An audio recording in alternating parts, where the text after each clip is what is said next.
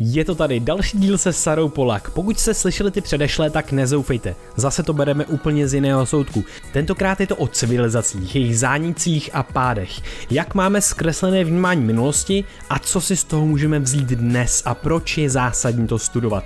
Ale to je jen stříbek, můžete se těšit na spoustu zajímavých informací. No a k dnešnímu dílu máme dva parťáky. Jedním je investiční platforma fondy.cz a druhým actin.cz e-shop doplňky stravy a oblečení oblečení. Oba je prosím navštivte, dělají super věci a jsme s nimi moc spokojení. Všechny odkazy jsou v popisku. ty nás moc baví, protože má svoji značku produktů Wilgain. Svoje produkty tvoří z kvalitních surovin a nepřidávají tam žádné zbytečnosti navíc. Nejvíc si užíváme jejich másla a proteiny, které jsou mimochodem sazeny pouze z TV. No a nově mají kokosovo-čokoládovou granulu, nebo másla z aktivovaných naklíčených ořechů Sprouted Cashew Butter a Sprouted Almond Butter. Seznam našich oblíbených produktů najdeš v odkazech, jinak stačí na actin.cz lomeno brain VR. A fakt věříme, že s nimi budete spokojení, protože my jsme taky. No a další parťák fondí obchoduje s akciemi a investicemi podle vámi zvolené investiční strategie od bezpečné po agresivní za vás. Na rozdíl od banek a podílových fondů, kde se poplatky pohybují kolem 2 až 3% ročně, tak u fondí platíte pouze procento jedno. A teď proč je vlastně dost důležitý investovat? Pokud vám leží nějaké nevyužité peníze na standardním účtu, znehodnocují se kvůli inflaci a ta se pohybuje kolem 3 až 4% ročně. S fondí ročně můžete inflaci pokrýt, tady je ale důležité upozornit, upozornit, že portfolio může kolísat, přeci jen je to investování a nikdo neví, jak se přesně trh zachová. Neplatíte žádné poplatky za výběr a ten můžete provést kdykoliv. Všechno je transparentní, víte do čeho investujete a kolik. Mě osobně baví nejvíc vlastnost automatického rebalancování portfolia. Vlastně mě to celý moc ohromilo a s fondí pro vás máme 3 měsíce investování úplně bez poplatku, když zadáte kód B2TVA. Takže navštívte fondlí na fondlí.cz a teď už si užijte tenhle ten skvělý díl.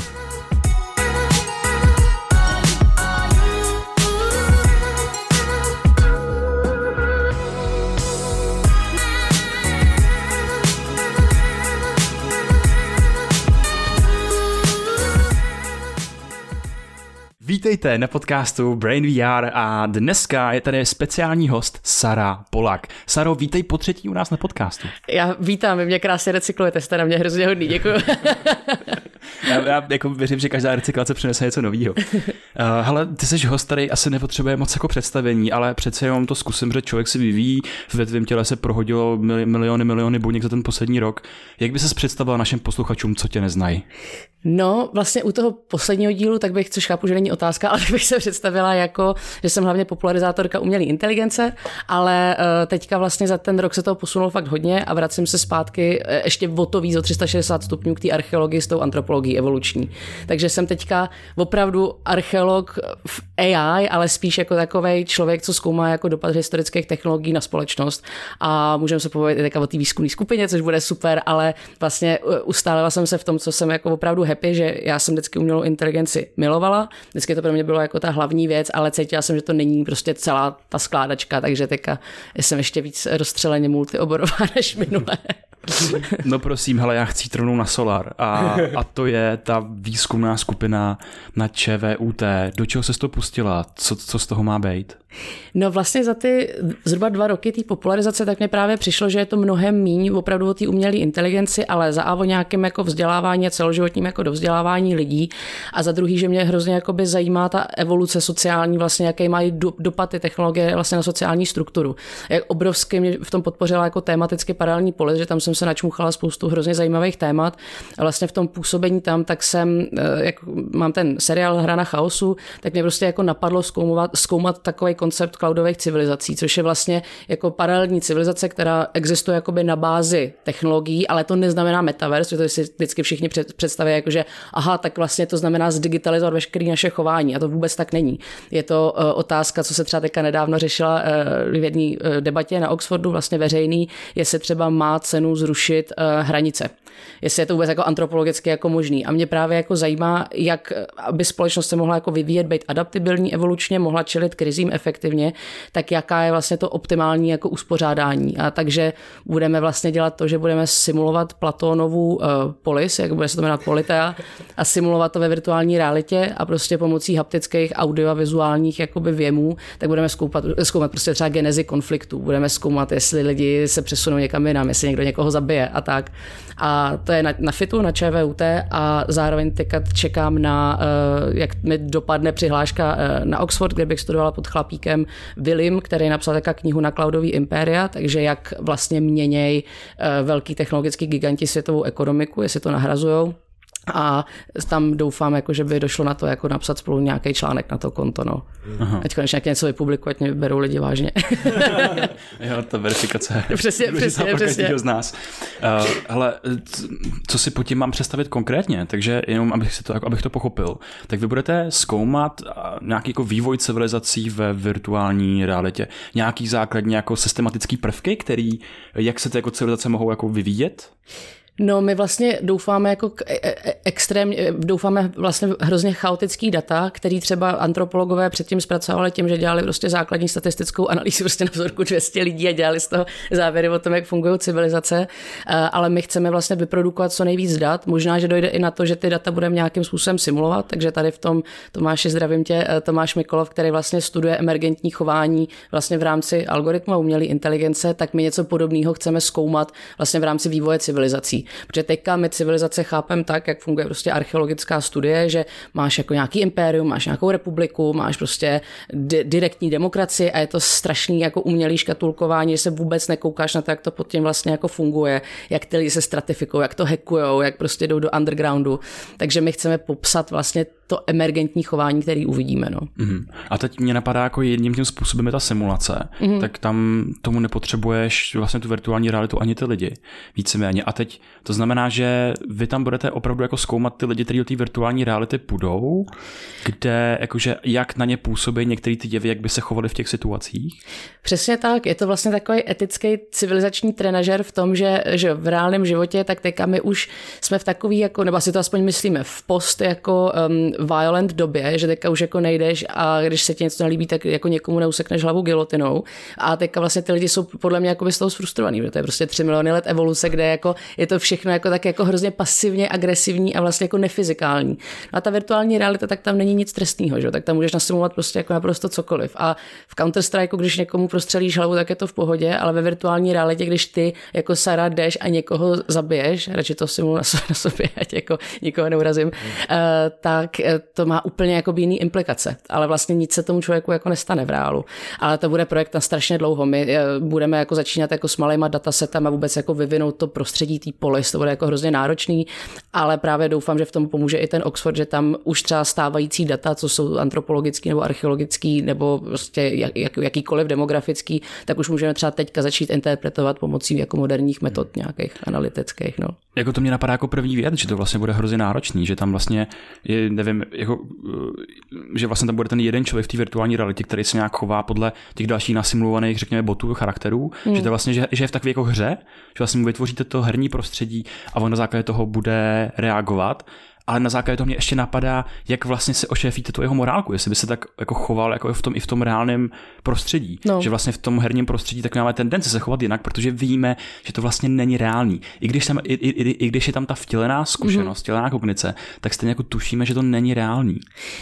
Hele, super otázka. A já vlastně v tuhle tu chvíli fakt nevím. My to teďka dáváme dohromady. On to byl projekt, který vzniknul asi před rokem, pak byl vlastně pod uh, grafickou výzkumnou skupinou jako na FITu, uh, ale bylo to jako v rámci toho, že se to jako hodně teoreticky analyzovalo a teďka se stavíme do toho, že to fakt jako budeme stavět. Takže já nevím, já tomu vlastně chci nechat jako volný průběh. My i ty lidi jako v té v virtuální realitě chceme jako podusit. Jakože my chceme trošku jako psychicky zlomit, aby pak to jako vnímali jako realitu. Takže když my ti dáme prostě na 8 hodin okopávat tuříny a pak prostě přijde jako ta filozofická elita a řekne ti, že hej, okopávej ještě 4 hodiny, protože já potřebuji třeba navýšit daně, jestli ty půjdeš a prostě motičkou mu rozflákneš hlavu, a nebo jestli řekneš, tak se na to vykašu a stěhuju se tady vedle do daňového ráje, prostě jako nějakýho.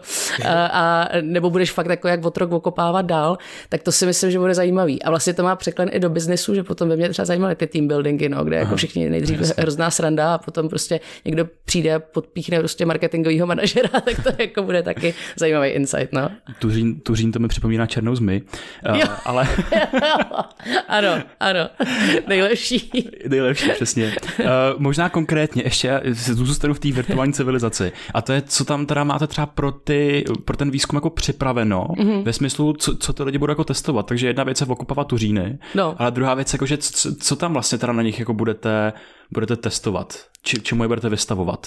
Um, to jakoby spoustu různých věcí, uh, opravdu je to teďka čistě jako v teoretické rovině, ale třeba jedna z nich je, že uh, prostě Platon argumentoval tím, že by se mělo jako random losovat lidi, uh, kteří se potom jakoby dají dohromady a potom jako bude to jako super a tak. Že to, co už jako třeba tolik lidí neví, že on ty losy jakoby cíleně měnil a jakoby dával konkrétní lidi jako dohromady, protože vlastně on tvrdil, že ta, uh, jako ta elita, která tomu vlastně vládne, ten jako panteon, což samozřejmě měl být filozofové, jako samozřejmě. Eh, takže jako má morální, intelektuální nadřazenost a tím pádem má právo tady ty věci dělat, protože tomu vlastně jako líp rozumí, že to je jako eugenika, že jo. A prostě když ty tam budeš jako žít a třeba se zamiluješ právě do okupavače Tuřínů, protože Tuříny jsou jako nejlepší sociální kapitál ever, a pak on ti řekne, mm, ty si musíš žít tady to chlap, chlapíka, co prostě okopává mrkve, tak jak ty na to budeš reagovat, protože to je potom ten zbytek tvého života v té virtuální realitě, no. A jestli se tomu třeba vzedmeš nebo ne, ale vlastně nemáme žádný cíl eh, máme jakoby ty formáty dat, které chceme jako sbírat, ale nemáme jakoby nic konkrétního, protože pak jako to sklouzává k takovému tomu sebe vyplňujícímu se proroctví. Takže my jako cílíme na to, že třeba před 30 lety tak nebyly ty analytické metody, že prostě vezmeš neuronovou síť a proženeš to tím, jako byly to fakt jako jaký primitivní analytické metody. A teďka to, co vlastně vypadá jako eh, chaotický data, tak my v tom najednou můžeme objevit paterny, které nečekáme. Je to vys prostě Higgsův bozon jako v CERNu, tak jako se ti tam jako rozstřelej, že částice, když do sebe narazej a jenom díky tomu strojovému učení, tak oni jsou schopní vidět to, co prostě s tou svojí predispozicí vlastně ten vědec už jako nevidí. No. Tak spíš jdeme tady potom. Mm-hmm. No. A ještě úplně jenom prakticky, tak uh, bude to dělat jako vězenský experiment, tím se tam, že zavřete lidi, a kteří budou v té virtuální realitě. A nebo z toho jako máte jako tendenci vytvořit nějakou tu hru, kde člověk buduje ten svůj charakter a vždycky se tam jako, řekněme, ponoří ten svůj mozek na těch pár hodin. Asi když to je výzkumný projekt, tak v nějakém kontrolovaném prostředí. Mm-hmm. Jak o tom o tom smýšlíte? Vlastně o tom smýšlíme úplně ve všech věcích, co si teďka pojmenoval. Jako my máme fakt jako megalomanský záměry. Myslím, že na začátku to začne opravdu jako jednoduše, začneme třeba jako sbírat nějaký uh, jako audiovizuální data, že to jako nebude žádný hardcore, hlavně první roky, tak to budeme jako jenom stavět. Ale uh, to je třeba zajímavé to, co zmiňuješ, dejme tomu jako uh, Stanfordský experiment, tak už teďka jako úplně nemůžeš udělat na univerzitě, že by ti to jako nedovolili. A my to dělat můžeme. Což znamená, že my vlastně potom můžeme využívat i moderní analytické metody na to, že jakoby analyzuješ uh, jako fakt ty starý příklady, jo, který třeba byly udělaný blbě, protože jako neměli na to tu optimální analýzu. A jako mě by třeba fascinovalo vzít experiment prostě z roku třeba 1910 a prostě prohnat ho moderníma metodama a udělat ho prostě znova, aniž by mi prostě klepali fízly na dveře, nebo ten uh, experiment s těma elektrošokama, že jo, tak to už taky jako se prostě nemůže udělat, ale ve virtuální realitě můžeš, no, takže do té doby, než to zakážou, tak to chci udělat co nejvíc. No. Eh, mě fascinuje, jako jak ta virtuální realita pokročila a to její využití, jak pokročilo za mm. posledních pět let. Mm. Že když jsem to před, před těma pěti lety začínal v jednom startupu, tak eh, to prostě to, to, to bylo jako pravěk, jo, když no, to porovnám no, jako s tím, s tím dneškem. Mm. A teď mě fascinuje, protože jsem před pár dny jako načítal nějaký studie uh, v rámci zážitků blízkých smrti. Mm-hmm což je hrozně zajímavý, jak vlastně oni vytvářeli nejrůznější studie ve virtuální realitě na to, mm. že lidem dávali jako zažívat, jaký to je, když řekněme umřou nějaký lidi z jejich okolí, jaký mm. to je, když umřou oni, anebo jaký to je, když vycestují, řekněme, jako ze svého těla. A všechny mm. tyhle ty zážitky mají jako diametrálně ob, jako obrovský vliv na jo. psychologické prožívání člověka a na to, jak jako vnímá smrt. A dokonce, když ty lidi jako uh, vnořili, uh, vtělili do člověka, který měl jinou barvu kůže, tak jim se snížil rasistický bias. Mm. To je úplně mm. neskutečné neskutečný, co tahle jako immersive experience, ta vtělená zkušenost virtuální reality dokáže. Takže já se jako, co si od toho slibuješ, od toho vašeho projektu? Co, co, to, jako, co, to, co to přinese? Uh, mě to, já si od toho slibuju to, že by chceme využít tak jako široký spektrum technologií. My to třeba chceme napojit i na blockchain a vlastně všechny konflikty tak tam zaznamenávat a chceme vlastně tím úplně změnit eh, vnímání historie, protože historie je prostě jedna velká PR kampaň. Jenže ty, kdyby si měl nesmazatelný důkaz o tom, že někdo v nějaký moment někoho naštval a pak měla celou tu posloupnost vývoje toho konfliktu, že to prostě vyústilo eh, k zavraždění Julia Cezara, tak vlastně to je úplně jiný potom odkaz, co ty dáváš těm generacím. Tím to dáváš jako tak, jak to reálně je a potom nemusíme řešit to, že prostě tady eh, lítají social justice warriors a říkají o tom, že eh, Churchill byl vrah. Byl to vrah během prostě begalského hladomoru, tak on nechal umřít jako několik milionů lidí, ale kvůli tomu by se potom nemusela ta historie a ta společnost tak zbytečně jako polarizovat, protože máš prostě černý na bílém, jak to vzniklo a už si to zinterpretuj sám a jako neinterpretuj tu interpretaci té historie. Takže to si od toho slibuju. A taky si od toho slibuju to, že, že je tam tolik jako technologií, tak ty lidi je, jako právě přestanou fetishizovat. A tím se vracím zpátky k tomu mýmu takového jako procitnutí kolem té AI, že to není jenom o AI, není to jenom o virtuální realitě, je to prostě o všem. A je to o, o vytváření fakt jako nových možností, civilizací, eh, studie lidstva jako díky tady těm jako nadúpaným nástrojům. No. A poslední věc, tak vlastně pro antropologa je to úplně jako sen, jako tak pro mě, protože jako mě stačí málo že, k životu, ale Vždycky, když se dělali třeba etnografické studie, tak prostě tam přijel maník, že jo, prostě jako v Indiana Jones klobouku a předstíral, že umí místní jazyk a pak oni mu udělali takovou tu, takový ten trošku Disneyland, jakože tam ukážou, jak tam jako tradičně vařejí a taky ty prostě eh, to. A už od prvního počátku vlastně ten experiment má obrovský bias. Tady ty se jakoby díváš na ty lidi, analyzuješ a oni nevědí, že tam seš, že ty jim vlastně jako vůbec nevstupuješ jakoby do té přirozenosti, eh, nebo minimálně, no. takže i tu antropologii by to mohlo hrozně změnit. Eh, mně se ještě trošku jako naboural mozek tím blockchainem, že vlastně už, OK, zkoumání civilizace a všech možných komplexních jevů tam a ještě jako to navázání na blockchain. Mohla bys to nějak jako zjednodušit, zjednodušit, zjednodušit pro blbečky, jako jsem já? No, prostě takový blbeček bych chtěla být, prostě tě. Uh, já eh, mě jako, a to je právě jako to, k čemu jsem třeba přičuchla k polis, teďka jsem, v polis, teďka jsem třeba dělala přednášku na antropologii jako reciprocity v rámci Ethereové konference, co byla teďka jako uh, víkendu. A vlastně blockchain tak je, ono to, jakoby, to je prostě decentralizovaný textový soubor sdílený prostě jako na světě. To je prostě jako když máš needitovatelný Google Sheet, ke kterému mají přístup teoreticky všichni. Takže jakoby technologicky je to super, ale není to takový to terno, že prostě člověk si tady nechá vytetovat blockchain a myslí si, že to jako vyřeší všechny problémy. Ale ta nesmazatelnost je vlastně jako na tom zajímavá. Jo. Takže vem si, že prostě uh, ty třeba uh, napíšeš, já nevím, někoho, jako, někomu jako strašně tě miluji a jsi prostě nejlepší a pak ten člověk se s tebou rozejde a ty si vymážeš tu zprávu, protože prostě jako na to nechceš to. Ale ona tam zpráva tam jako pořád jako bude a bude ti pořád viditelná. Ty vlastně nemůžeš smazat tu minulost, což mě přijde jako strašně zajímavý. I z hlediska toho, že jak teďka funguje prostě politika, ten public space, tak funguje tak, že všichni se jenom klepou a bojí se, že jako někdo najde tvoje tweety z roku 2014. Jo. A vlastně není to efektivní řešení problému, je to prostě jenom spin doktor, že ty jako se snažíš toho člověka odčůrat tím, že na něj jako něco vytáhneš. A tady to vlastně to řeší, tady, tu, tady ten problém takového toho zahalování těch jako takový ty um, věci v tom přítmí, jo, který prostě čekají 200 let, než jako vyplavou na povrch jak chlup v polívce. A druhá věc s blockchainem, tak jsem se teďka bavila s nějakýma firmama, e, například třeba Galaxis, a řekla jsem jako, hele, bylo by super decentralizovaně financovat vědu, protože e, já rozhodně nechci jít jako cestou grantů, protože prostě nechci, a protože bych strávila víc času vyplňováním grantů, než prostě jako děláním vědy. Ale vlastně, e, i když ta privátní jako cesta je jako lepší, tak furt je to, že tě jako sponzoruje jedna firma. Takže jako je to lepší než ten stát, ale i tak si člověk musí dávat pozor, aby nebyl jako skorumpovatelný. A teďka je úžasný fenomén, co jsem právě zjistila na té konferenci, což je decentralizovaná uh, věda, takže DeSci community se tomu říká. A vlastně oni ti postaví infrastrukturu na blockchainu, kde tě může celý svět prostě sponzorovat úplně decentralizovaně a je to jako, že ti dá pětistovku, to je, když si někdo koupí třeba tričko Ronalda, jo, ale prostě jde to jako na tu vědu. A tady to, kdyby se nám povedlo, teď mám, budu mít kol příští týden na to, jako jak to udělat a oni řekli, že mi s tím pomůžou, tak to je prostě pecka ve světě vědy, protože jako najednou tam nemáš jakoby ten, ten korupční jakoby, um, faktor a na, na, to se jako těším. Takže blockchain tady v těch dvou aspektech. No. Jenom k tomu jsem rychle, mám tady pár myšlenek, uh, taký mental notes a fyzický notes, který bych chtěl zmínit. Každopádně tohle je hrozně fascinující, uh, protože už teďka, že jo, máš instituce, který si stejně jako platí přístupy do těch časáků, nebo si kupuješ přístupy mm. do časáků a místo, abych prostě platil tady 50 euro za to, že mám přístup k článku, tak ti prostě pošlu 50 euro Přesně na tak. ten výzkum. Jakoby. Přesně a tak. to je hustý, prostě najednou ten, ten, to je úplně game changer vlastně mám pocit, protože najednou ty můžeš za free vydávat ty věci a nemusíš starat o nic vlastně, as long as prostě je to popular, je to, jo, prostě se zase vyfiltruje samozřejmě, jako, že no. kdo dělá tu poctivou práci, že jo, a tak dále.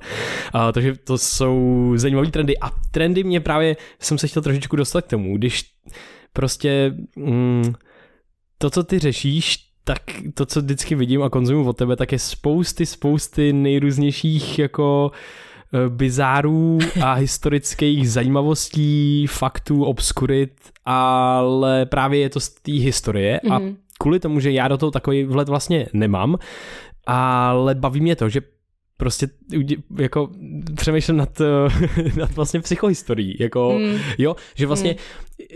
jestli jsou nějaký záznamy toho, jak se ty běžní, nebo ať jakýkoliv lidi, jak se třeba měli a tak dále a, a jestli můžeme nějak extrapolovat to samé vlastně jako v dnešní společnosti, v tom smyslu, že prostě ty data proženeš právě buď nějakou, nějakým machine learningem, něčím podobným, mm a to samý vlastně použiješ nějaký jako směrodatný podobný data třeba dneska a zkusíš naučit nějaký jako trend té společnosti. Mm. Myslíš, že tohle je, věnuje se tomu, tomu někdo? Eh, je to nějaký jako nějaký směr, který je relevantní? Je, ale strašně malinký. Jako hmm. je vlastně digitální archeologie, kde ty můžeš jako zkoumat nějaký jako metadata na sockách, ale za A od té doby, co starý Zuckerberg pochopil, že jako má z těch prachů hodně peněz, což už bylo docela dávno, eh, tak eh, prostě ty data se hrozně blbě extrahují, jako hmm. jako s těma regulacemi v Evropské unii. Ale já třeba teďka jsem to hodně řešila, jak eh, papa Elon chce prostě koupit Twitter, tak samozřejmě já jsem doufala, tak když mi lajknul mým pána prstenů, tak třeba mi tady to taky odpoví. Zatím jako no luck, ale mě by právě třeba přišlo zajímavý v tom, jako ty metadata třeba z Twitteru udělat prostě jako open sourceový, jo, a jako dělat na tom různé jako meta-analýzy.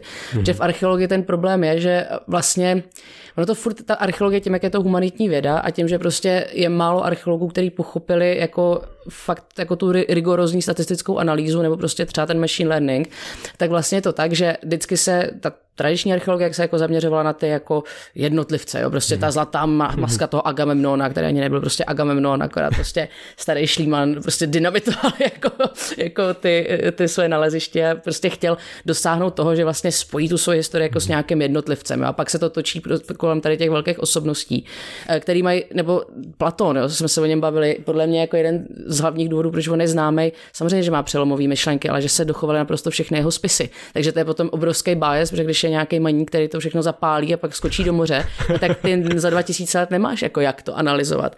A poslední dobou tak archeologie se sklouzává k druhému extrému, že je to takový hodně já jsem jako úplně apolitická, ale je to hrozně jakoby tak jako levičácký, ale takovým tím jako eh, fakt fetišizoidním jako způsobem, jo? že je to teda tak teďka Julius Caesar je špína, prostě Agamemnon je špína, to je všechno špatně a teďka pojďme analyzovat bezdomovce v Římě. A jako jo, je to zajímavý, ale vlastně pak už to taky není vidět, protože jenom plníš vlastně nějakou politickou mhm, pětiletku. Mm-hmm. A samozřejmě ty granty jsou na to nastavený, že tady to odměňují, což je jako taky škoda. Takže mě by určitě přišlo strašně zajímavý analyzovat takový ty ztracený hlasy z minula, což se do, dokázalo jenom vlastně v pár příkladech, když máš třeba zachovalý tělo, takže prostě Etsyho nebo tak, jakože můžeš obyčejného člověka velmi komplexně jako zanalizovat, eh, nebo egyptěni, co umřeli vlastně v poušti a paradoxně to prezervovalo líp než mumifikace, tak to je potom jako zajímavý, ale tam zase jako nejsou často jako žádný psaný zápisy, to je jenom inference jako z, genomů a tak. A takže si myslím, že teďka vlastně je přesně ten čas, kdy archeologie je jeden z nejdůležitějších oborů na světě, protože ty teďka můžeš udělat tu lajnu a říct, aha, tak pojďme vytvářet ten odkaz odkaz, až se někdo za 2000 let bude ptát na ty samé otázky, tak ať mu na ně můžeme odpovědět a poskytnout mu ty data. No. Takže mm.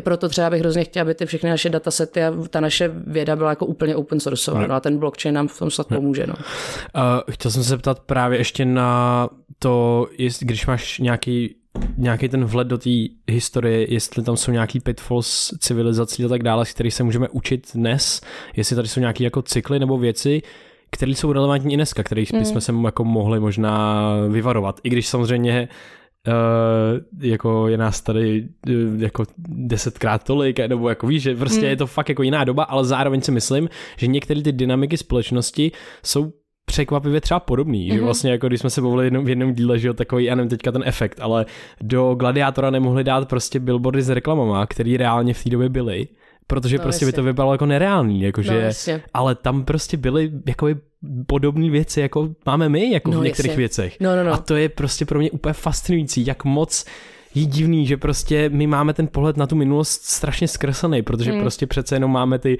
černý bílý prostě fil, filmy z pár, de, jako set, nebo z pár desítek let zpátky a tak dále.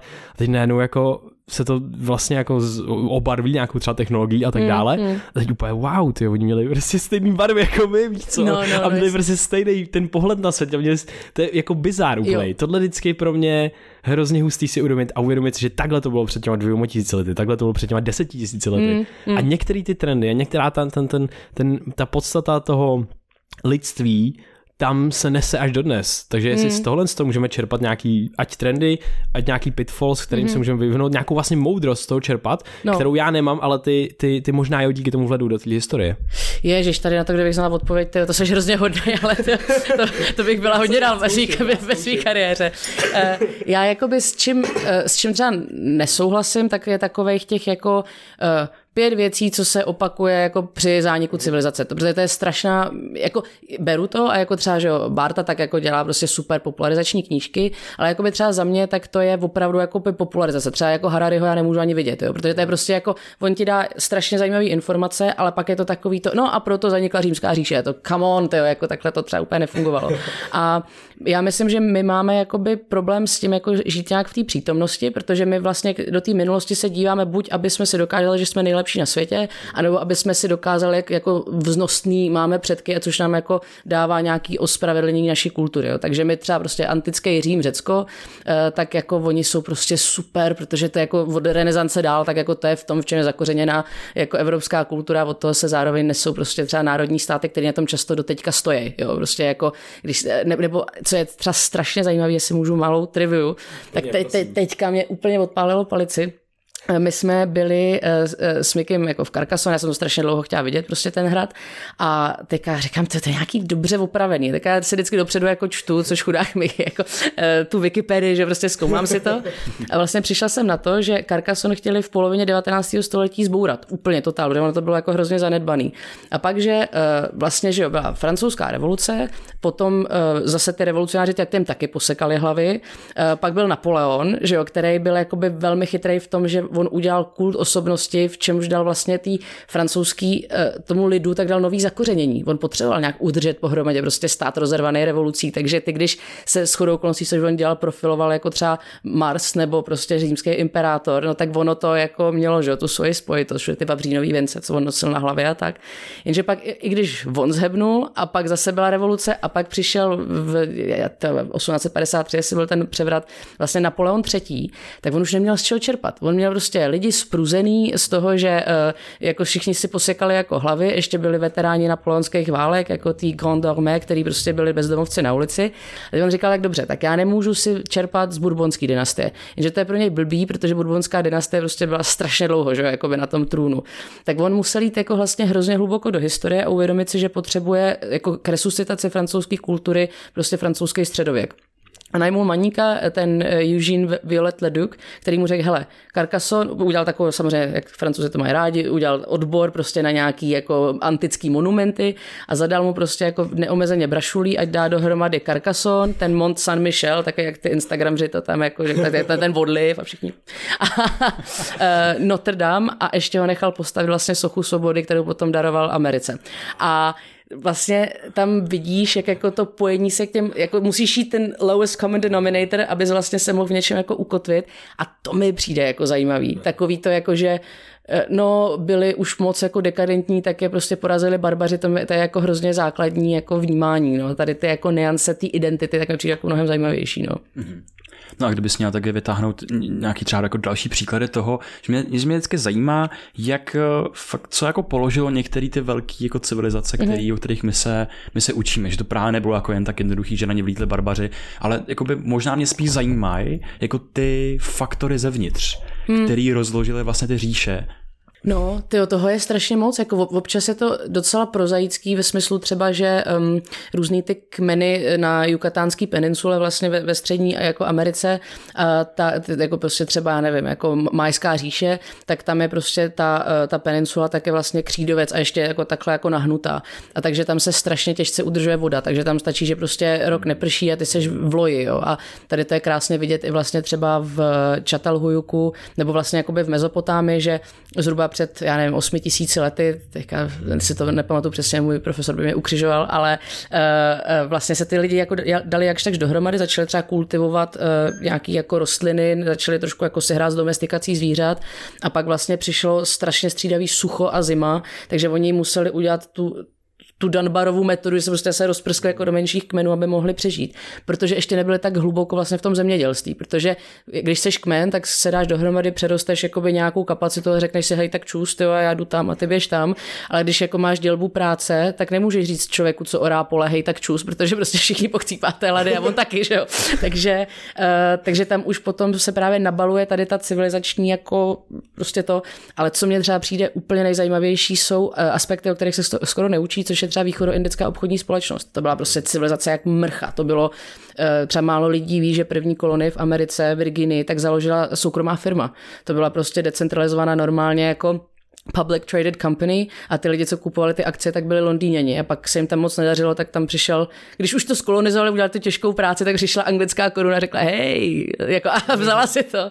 A to samé s tou východoindickou obchodní společností, že oni byli totálně decentralizovaní, měli privátní armádu, která byla třeba čtyřikrát větší než britská královská armáda, víceméně neomezený loďstvo, ovládali všechno potom skrz i opiový války, že jo, tak jako prostě zničili vlastně část jako čínské ekonomiky a pak ale to došlo jako by do situace, že oni měli takových prachů, že uh, britskému parlamentu to už bylo jako nepříjemný, protože oni si říkají, my bychom taky rádi třeba v té Indii, víš co, jako něco.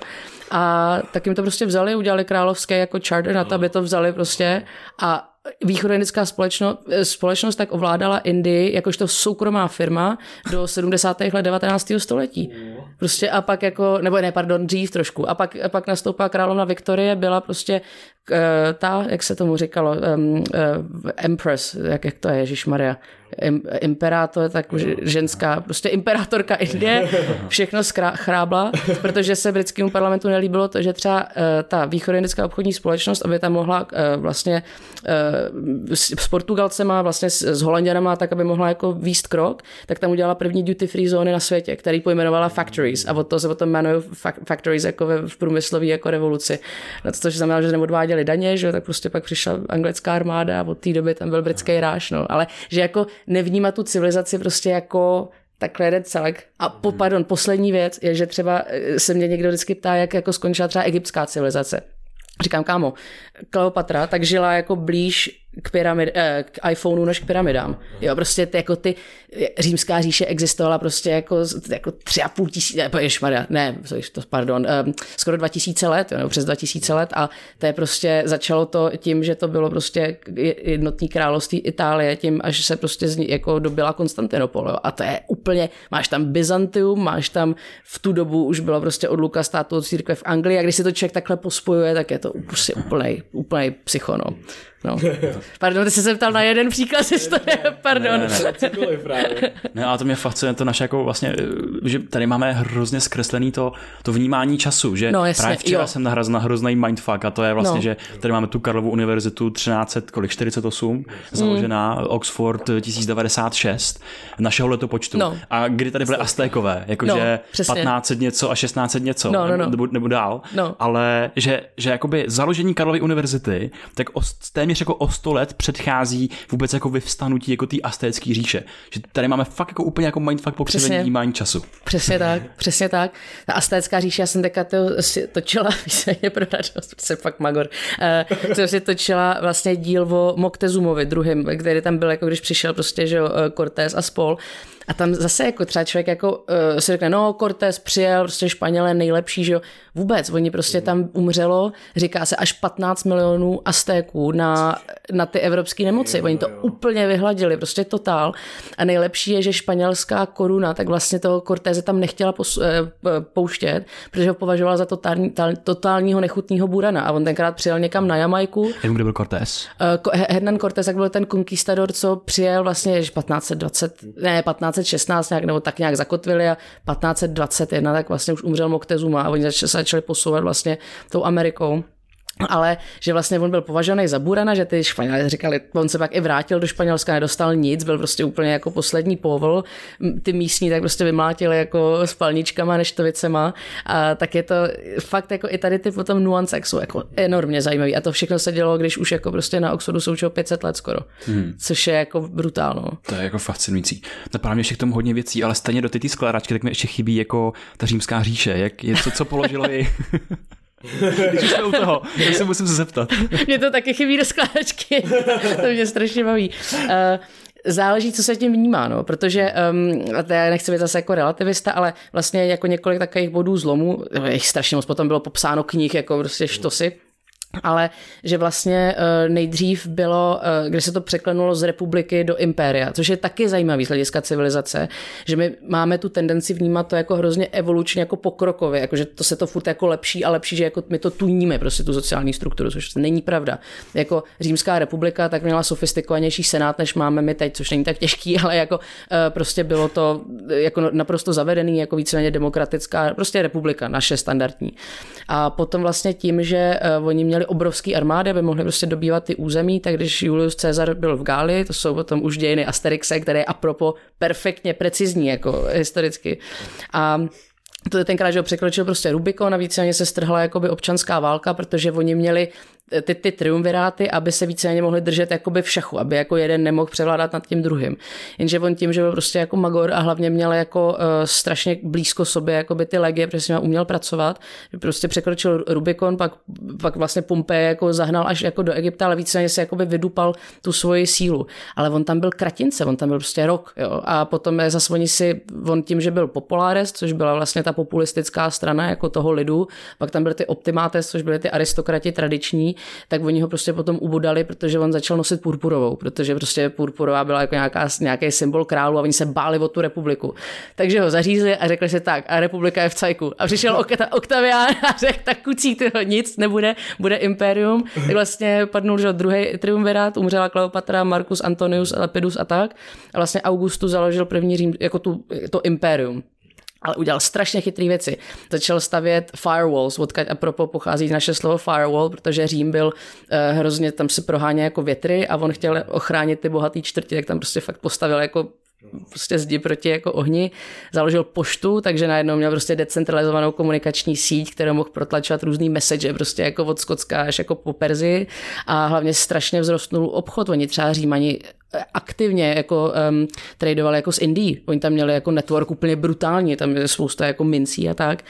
A pak tady to tradiční imperium, jak ho známe, tak padlo, dejme to, myslím, teďka se nebudu pamatovat, myslím, jestli 453, nebo tak, to, to už mi jakoby to, a, ale to už bylo po ediktu milánském, který byl 313 a to bylo, když se římská e, říše přesunula na křesťanství. A to si myslím, že byl pro ně ultimátní průšvih, protože oni fungovali tak strašně dobře, protože byli úplně jako laissez-faire, ať máš jakýkoliv náboženství chceš. Takže třeba jako Ježíš nebyl ukřižovaný kvůli tomu, že by to byl Ježíš z nějaký jako sekty, ale kvůli tomu, že se prohra, prohlásil za eh, krále židů. A to byla ta hierarchální jakoby challenge, která vadila Římanům, jinak ať si jako každý dělá, co chce vlastně tím, že Konstantin potom, protože byl hrozný jako fanatik eh, křesťanský, tak udělal prostě z křesťanství jakoby eh, celoříšní jakoby, jako tu politiku vlastně i, tak pak se to začalo jako hrozně drolit, protože najednou ty už to kulturně nedáš dohromady, že tam, tam máš tolik provincií a pak už ani nebyli schopni jako odolávat těm nájezdům, bylo to jako roz, rozdrolený, takže to jakoby oficiálně skončilo. No ale východní římská říše, která vlastně pořád pokračovala dál, kde bylo hlavní město Konstantinopol, tak ta fungovala až do 1452, teďka nevím, ale to se táhlo zase jo, jako strašně dlouho. Takže Tady těch pár bodů bych vypíchla, ale je to kombinace toho, že to bylo obrovský, dlouhodobě neudržitelný a ty lidi začali taky chápat, že chtějí třeba jakoby nějakou svoji jako říši a tak a prostě to, to, to lidství, jako to lidský, ta hamižnost a ta teritoriálnost si myslím, že je to jako docela zvířecí důvod, že to jsou ve finále. No. Takže se tam jako, jako chápu to i tak, jakoby, že se tam zvýšily nějaký ty konflikty identit, že se tam prostě, že, mm, že mm. dřív to bylo tak jako víc benevolentní k tomu, kdo se s čím identifikoval mm. a samozřejmě jako otroství a všechny ty věci, jo, ale, mm. ale potom, že že zkrátka přestali ty, co tam, jako ten Konstantin, no. takže přestali být tak benevolentní vůči jakoby té pestrobarevnosti, třeba těch vyznání a tak? Taky, zároveň v té době, to je taky zajímavý stát jako do souvislosti, že během té doby tak třeba byla hrozně intenzivní válka mezi Anglií a Francií, že prostě bitva u Agincourtu, tady ty všechny věci, jak se děly ještě, když fungovala vlastně ta východní uh, římská říše, plus během toho bylo strašně moc křížových výprav. Jako prostě to, jako, takže furt jako jezdili Evropani prostě z Carcassonne jako do Jeruzaléma a nejlepší joke, to je ještě byla taková trivia, že myslím, že to byla první křížová výprava a teďka papež řekl, hej, potřebujeme zpátky prostě svatou zemi, nešlo mu o nic jiného, než od kontrolu vlastně toho území kvůli uh, obchodování, protože tam to bylo prostě jako úplně střed mezi Egyptem, Mezopotámí, prostě vším. A tak jako poslal ty křižáky, ty kucí, a vemte to jako pro nás, to pro fucking Vatikán, tak kucí jeli a když se tam dostali, tak zjistili, že mají obrovskou armádu a že starý papež je prostě několik tisíc kilometrů daleko, tak řekli, že uděláme vlastní stát, ne? Normálně wow. udělali prostě úplně privátní enterprise, jako v Judei, prostě privátní stát, jako u Antiochu tam někde. No, takže to bylo jako jeden fuck up za druhým, ale strašně zajímavý. Co to bylo za stát? Seka nepamatuju to jméno, ale křižácký stát to byl jakoby privátní a po cestě udělali systém decentralizovaného bankovnictví, aby všechno zlato se nemuselo vozit sebou a to je prostě to je super. No a to se všechno dělo, když římská říše ještě existovala. No. Hmm. wow, to jsou hustý věci, teď jenom s tím jsem viděl zajímavé věci s tím jako Vatikánem a tak, jak se hmm. vlastně smršťoval, smršťoval, smršťoval, ale že lidi si často neuvědomují, že i tyhle ty věci, které vypadají spirituálně, až nemají úplně agendu vydělávat peníze a tak dále, tak jsou v první řadě taky biznis pro to, aby mohli vlastně sami sebe udržovat dál a je to biznis, který jo. si zvyknul na nějakou úroveň života a nechce si tu úroveň života snižovat a vydělává hodně, hodně, hodně, hodně, hodně, hodně, hodně, hodně moc peněz a nemusí to disklozovat a říká, je prosím, my potřebujeme zase donate, donate prostě, aby jsme měli, protože máme málo, potřebujeme na, na, to naše, na tu naši činnost vlastně hrozně vznešenou, no. tak potřebujeme víc peněz, ale přitom, no, jako je to zajímavý, když člověk jde do tohohle z toho. Jsou na to napsané teďka knížky nově a tak, no. jak, jaký biznis to vlastně je, tak hustý. No, biznis to byl neskutečný, mě třeba furt eh, fascinuje, že ten papež Benedikt tak byl prostě v Hitlerjugend, to jsou no, fakt no, jako no, právě. jako zajímavé věci. Ale třeba jako národní stát dělá úplně to samý. A ty mm-hmm. si řekl úžasnou věc, že je to jako o nějakém tom udržení sebe sama. Mm-hmm. A to je i to, co já chci zkoumat v té výzkumné skupině, se dostávám vlastně o 360 stupňů, že uh, přirozenost lidí, naše mozky tady to pořád ne, jako nepřerostly, což je jako nějaký omezený prostě počet, je to, je to Dunbarovo číslo, což je mm-hmm. taky spochybňovaný, ale jako dejme tomu, že my jsme prostě spíš tribálně založený kognitivně. Ale ty, když potom uh, máš, jakoby vytvoříš nějakou reciprocitu, dobře, teďka máš najednou prostě třeba 2000 lidí nebo 50 milionů lidí, tak čím to udržíš? Tak potřebuješ to udržovat zadarmo ideálně. Takže prostě jim stačí, že hymna, nějaká ta vlajka, prostě nějaký ty uniformy, mm. nějaký ty státní svátky a najednou ty si řekneš, jo, to to znamená jako být Čech. A je třeba strašně zajímavé, že se začaly víc tribalizovat Vánoce teďka poslední dobou, že ty jako místní svátky Miller o tom v roce 2018 napsal super článek, že třeba, já nevím, jako Češi víc jako žerou Ježíška, že ta Coca-Cola jako globalizační, že ta už jde trošku stranou. Mm-hmm. Ale ty vlastně musíš potom vydělávat peníze na to, abys ty lidi mohl udržovat pohromadě, jenom jakoby tím udržovacím jako systémem. A lidem přestává, jakoby, začíná chybět ten ventil, že oni už jako z té struktury nemůžou, protože ta struktura, když přestaneš platit, tak nemůže existovat, ona se sebou jako nezničí. Takže právě ta paralelní cloudová civilizace by mohla být na to skvělý evoluční tlak, že ty si můžeš jako dovolit všechny jakoby servisy, co máš zdravotnictví a tedy tak jako si ponechat, ale zároveň jako mít ten opt-out z toho, že já vám nechci platit peníze za to, aby vy jste tady jako vyvěšovali vlajku, protože mě to vlastně už tolik jako nezajímá. A tady to je úplně kacířská myšlenka z nějakého důvodu, ale přitom se to dělo organicky jako vždycky prostě v historii, jenom se o tom taky tolik nepíše. No.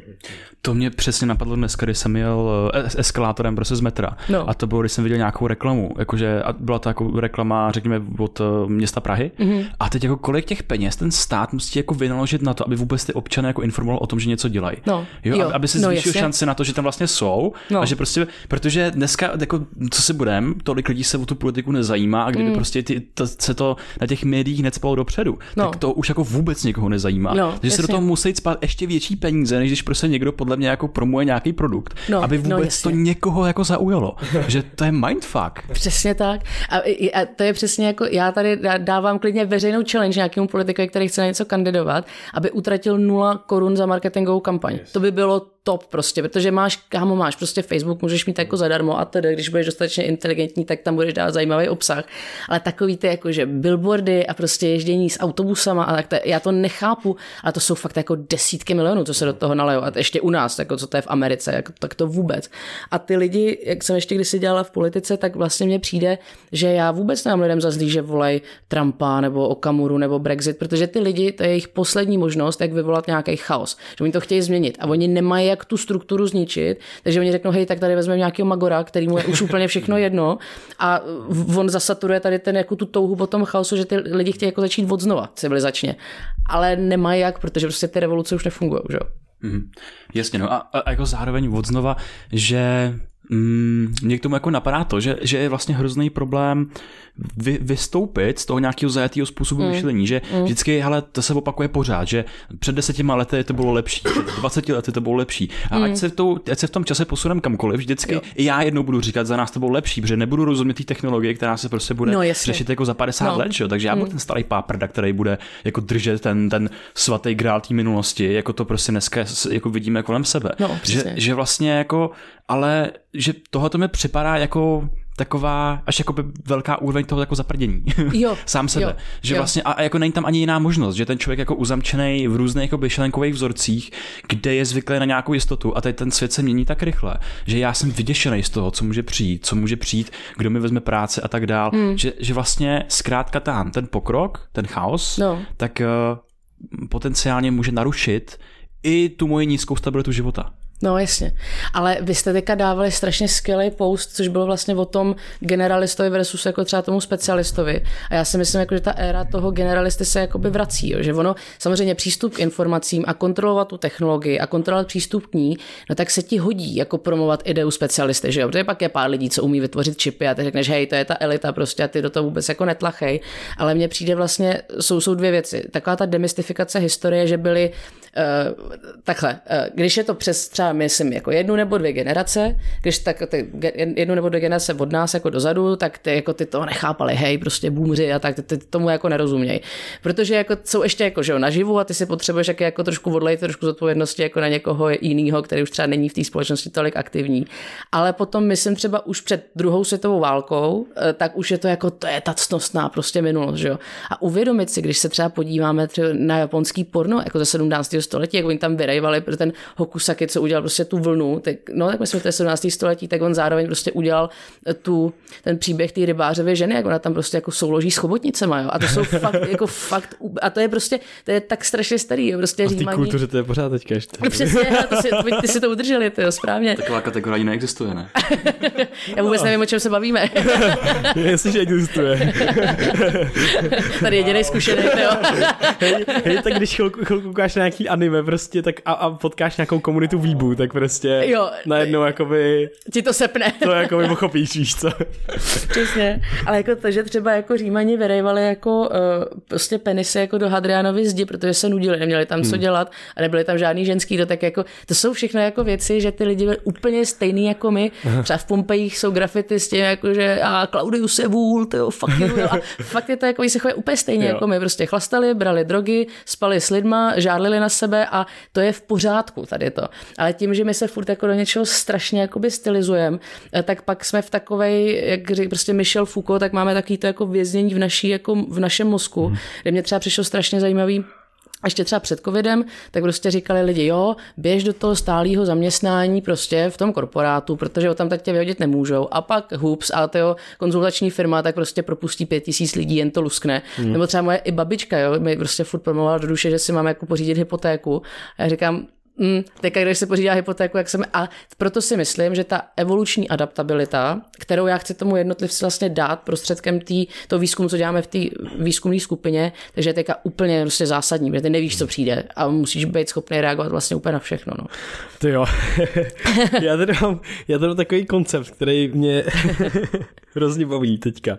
Je to od Terence Deakna, který, eh, který mluví o emergenci eh, mysli eh, z hmoty, ale mluví o jako základních procesech, vlastně fyzikálních, které jdou ale hezky, je, prostě je to tam meta úroveň, kdy vlastně hodně věcí tak nějak dekonstruuješ na, nějakou, na nějaký základ. Ale chtěl bych tady vzít dva pojmy a trošičku možná se tady pobavit o tomhle tom, protože mi připadá, že to je zajímavý princip, o kterém se tady vlastně bavíme mm. a on ty pojmy právě coin null, nebo nevím jestli coin null on, ale právě mluví o nich právě proto, že to prostě je jako jak vlastně vůbec mluvit o nějakých věcech na té úplně základní úrovni. A on mluví o ortográdním a kontragrádním nějakým mm-hmm. prostě procesu. Ortográdní je jenom to, že prostě to jde potom spádu věcí, že prostě mm-hmm. je to ten druhý termodynamický zákon mm-hmm. a tak mhm. dále. A právě se tady bavíme o nějakým že uspořádání věcí a chaosu. Mm. A o čem se tady bavíme je to, že my jsme vlastně Uh, jako entity, tak jsme kontragrádní oproti tomu druhému termodynamickému mm-hmm. zákonu. Narušujeme vlastně tohle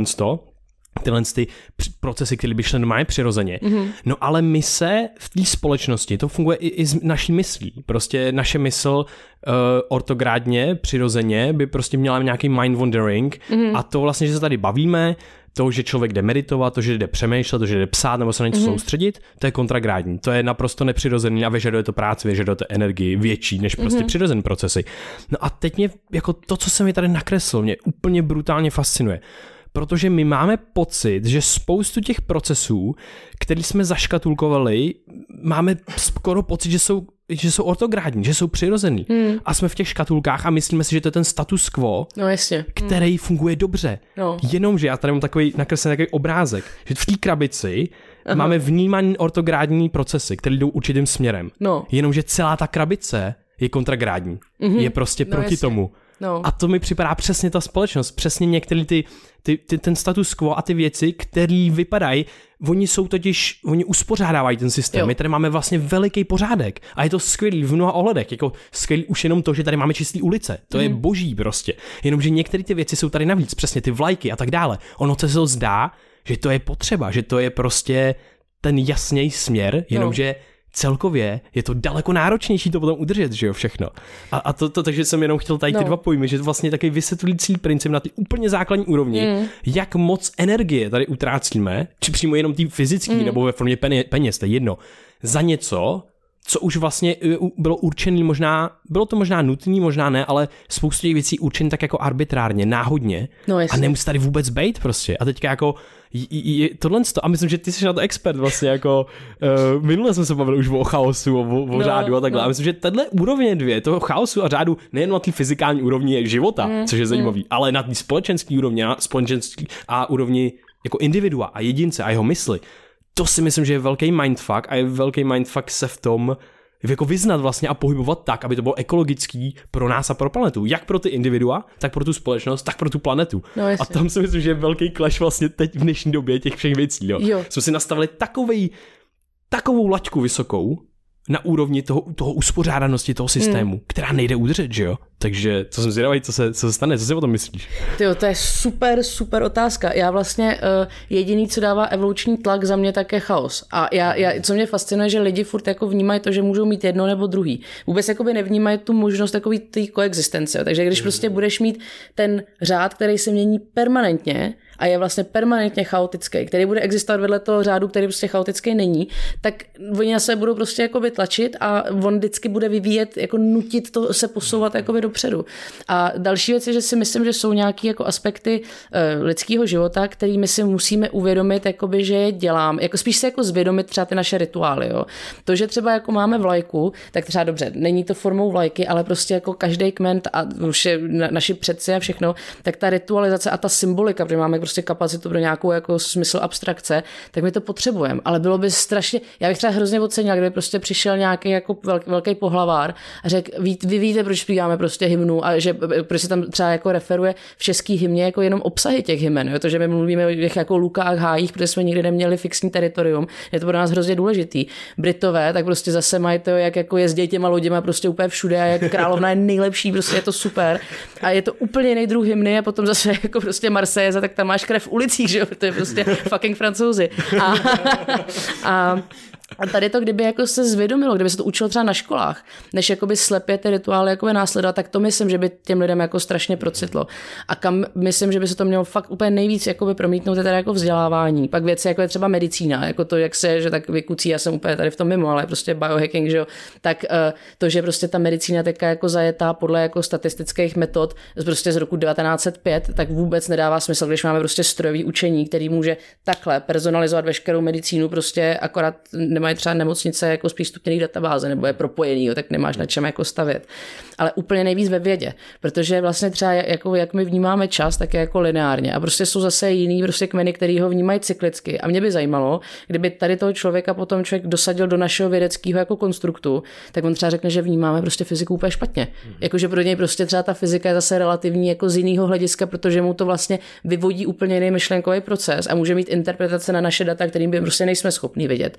A uh, to, že jak jako je vůbec naše věda postavená, jo, jako ten vlastně naše věda tak pochází původně z těch kabinetů kuriozit, e, vlastně třeba ve Florenci a tak, kde my, my jako lidi máme tendenci a obsesy s tím vytvářet kategorie, protože jako tak neumíme chodit v tom chaosu, že si potřebujeme, tohle je hrnek a když to jsou i braille, tak já ne, prostě nemůžu, že jo. A to se teďka vidí, jako to vidíš prostě v genderu, jak se to řeší, v politice, jak se to řeší, i když prostě něk, jsou někde, kde je třeba ten chaos, kde ty kategorie jako nedávají smysl. Ale vlastně tady v těch kabinet kuriozit, tak oni prostě, že cestovali, to byly ty grand tours těch mladých šlechticů prostě po celém světě, čím bohatší, tím víc si toho objel. Třeba Ferdinand Desté byl na obrovské cestě kolem světa, navozil toho třeba teďka ve Vídeňském etnografickém muzeu, to je, to je neskutečný, co tam prostě jako je naskládaný. A teďka to takhle přivezli domů, tu hordu, a teď si řekli tak, a teďka to musím nějak jako skategorizovat prostě jako manuální anotace analogových dat, tak sem dám všechny lepky, protože to je všechno lepka. I když by dávalo mnohem větší smysl tu lepku spojit třeba s nějakou keramikou, jo? jakože prostě vůbec o tom takhle jako nepřemýšleli jako multioborově o těch kontextech.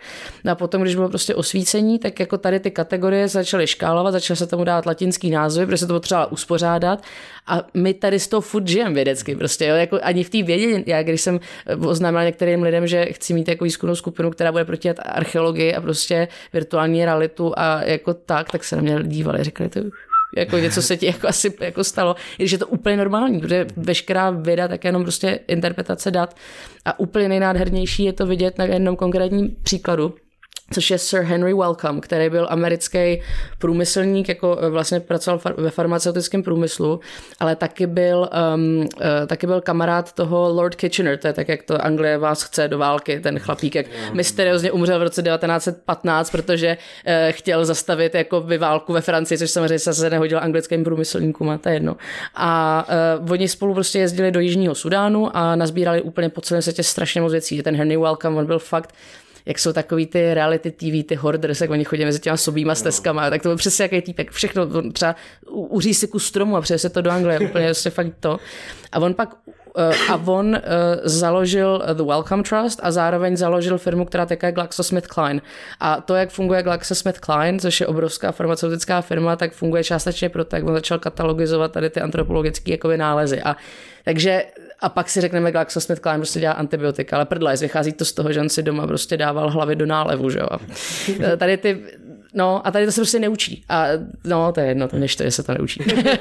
a, a tahle ta perspektiva je hrozně zajímavá, jako obecně to, že si uvědomíme, že žijeme v nějaký symbolické realitě. Mm. A teď se vracím na začátek toho vlastně, o čem se začala povídat, a to je to, že tady máme nějaký státy, máme tady nějaký symboly, vlajky, hymny a tak dále. Mm. A teď ta úroveň patosu, kterou s tím máš spojenou, té mm. tvojí historie, jak je vykládaná, tak ovlivňuje vlastně i to kulturní uspořádání. Vem si vlastně, co mě jako fascinuje, tak je, jak jsou uspořádaní jako v tomhle tom mentálně američani, mm. který tam, kde ta úroveň patosu jako, jako obrovská. A je to, je to přesně vidět jako rozdíl mezi americkým a českým filmem, jo. Že vlastně jako ty symboly uh, ovlivňují velkou mírou mm to, jak ta kultura je uspořádaná, ale i nejenom jak ta kultura, ale jak ten jedinec smýšlí vlastně sám o sobě, jaký má sebevědomí a další věci, že to jde jako až na dřeň té naší, tý naší psychologie. A potom ještě, ještě ta druhá realita, tak jsou přesně jako ty artefakty, ty muzea, ty, ta, ta, ta, ta mm. kategorizace a podobně. Jak uh, máš jako národní muzeum, v kterém máš artefakty z celého světa víceméně. Mm. Tak třeba v Belgii, že jo, který jako víceméně jako ne, ne, nejsem, nejsem historik, ale jako tak, taky jsem si prostě, mám rád Wikipedii a tak dál, jak víceméně jako zmasakrovali půlku Konga a potom teď si odvezli všechny jejich jako národní jako poklady a potom vlastně to je vystavené jako v Belgii eh, v muzeu. No, no, jasně. jako, jako, jako, tohle a potom, potom vlastně i s tímhletím, jakože uznáváš uznáváš tu, eh, ten svatý grál té vědy a toho poznávání a ty explorace jako toho světa, ale jdeš se prostě podívat jako na ty, na ty symboly, které jsou vlastně jako vykradený z toho světa, že to, to už je tak jako součástí té národní identity, mm. toho symbolu, že se to tam jako nedostává. A, a já si myslím, že to je hrozná škoda, že my bychom měli vědět i o té jako dark side naší no, společnosti, jasně, protože jasně. přesně no. tak, protože to ovlivňuje i tu naši psychologii, stejně jako ty symboly na té jedné straně, ty, které nás utužou dohromady, ty, které vytváří ten patos, no, no, no. tak ty symboly na té druhé straně, kde jsme tady prostě vykradli uh, jako půlku světa, uh, praotec Čech asi taky nebyl úplně žádný jako mírumilovnej mm. strejda a, a to o tomhle tom se úplně tolik jako neučí, že že si mm. myslím, že to je... Co si o tom myslíš? Hele, to je super. Já možná zmíním to dva filmy, aby jsme to trošku popularizačně.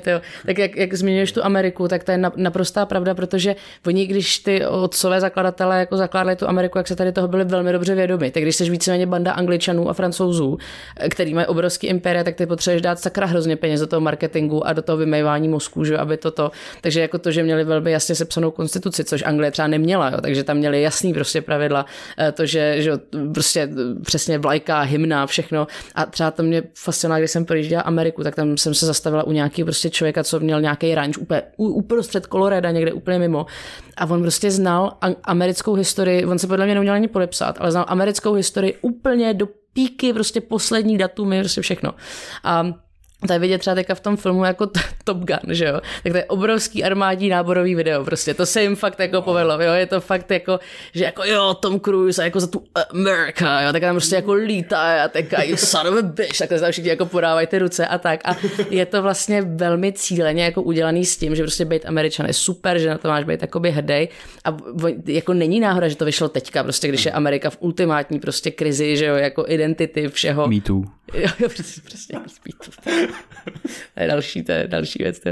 A No, takže to je jedna věc, ale ty, ty stinné stránky uh, jsou taky strašně důležité a myslím, že by třeba strašně pomohlo zase s těma lidma mluvit o tom, že bude, bude procento společnosti, který má tendenci vraždit, bude procento společnosti, který má tendenci moc chlastat, eh, podvádět své partnery a teda a teda.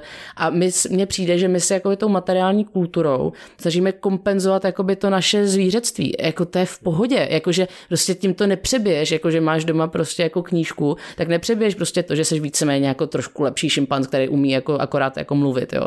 A že tady ta, ten kontext toho sociálního kapitálu tady v tom, že vlastně my se snažíme přebíjet jakoby tu eh, lidskou realitu, tak potom vede právě k experimentům typu komunismu, že ty jako spoleháš na to, že v těch správných podmínkách ty lidi si nebudou chtít nahrabat. Samozřejmě, že budou. Jako i v utopii, jako je blockchain, tak už si taky lidi prostě nahrabávají prostě tokeny, aby mohli kontrolovat. Jako, a to je v pohodě, ale udělat ten systém tak, aby vlastně tady to jako přiznával. A to za mě znamená neudělat žádný systém a nechat tomu jako naprosto volný průchod, aby prostě ta sociální evoluce jako mohla zafungovat. No. Že ten druhý film, to, je tak, taky Jurský park, to ty mě, ty mě štvou kucí, protože je, no, mě je to vždycky líto, to probrečím, že jo, a protože no, dinosauři jsou nejlepší. Ale, jsou nejlepší. jo, přesně. ale teďka ten poslední díl, tak žádný spoilery, ale je to prostě zase teďka v té roli toho zlýho člověka, to jsou jak Bondovky, tak je tentokrát ten zlej technolog, jo, tak je ten prostě jako paralela na Elona Muska. Říkám si, ty jako t- není to tak, že jakoby jenom lidi, co se snaží třeba vydělat peníze, tak jako jsou prostě ty zlí. Jako každý umí být prostě jako šulin, ale to neznamená, že to špatný člověk, je to prostě jenom člověk a to je v pořádku. Takže mě by třeba zajímalo i revize našeho legálního systému. Hmm. Třeba tak, tak, jak třeba Thajsko, jako zlegal, Thajsko zlegalizovalo třeba uh, trávu, tak to je strašně jako zajímavá věc. To je, to no. v Tajsku? Tajsku, no pokud si to... Tak to, je, to počkej, je hrozně myslím, velký. Počkej, já si to, já si to ověřím, já ale viděla jsem to... Já jsem to vůbec ne, ne, nezaregistroval. Ale viděla jsem to... Tajsko mělo jednu z nejtvrdších drogových no. politik na světě. No jako právě mělo, ale já jsem to teďka viděla na něčím profilu a je to profil člověka, kterýmu jako tady v tom věřím. Jo, weed is legal in Thailand. Wow, jo, wow, okay. Thajsko zlegalizovalo trávu, no. Takže prostě, prostě Thajsko, kde ti useknou ruku za to, že se nepokloníš no. královi, tak teďka prostě tam můžeš si jako hulit, no. To je hustý. Okay. No hodně hustý. uh, no, napadá ještě tomu, um, Odkud, odkud to vzít? Jenom dinosauři, OK, dinosauři. Hele, no hele, Jurský park, já z toho hrozně bojím, protože miluji jakoby Jurský park a tohle to úplně jsem to neslyšel dobrý recenze.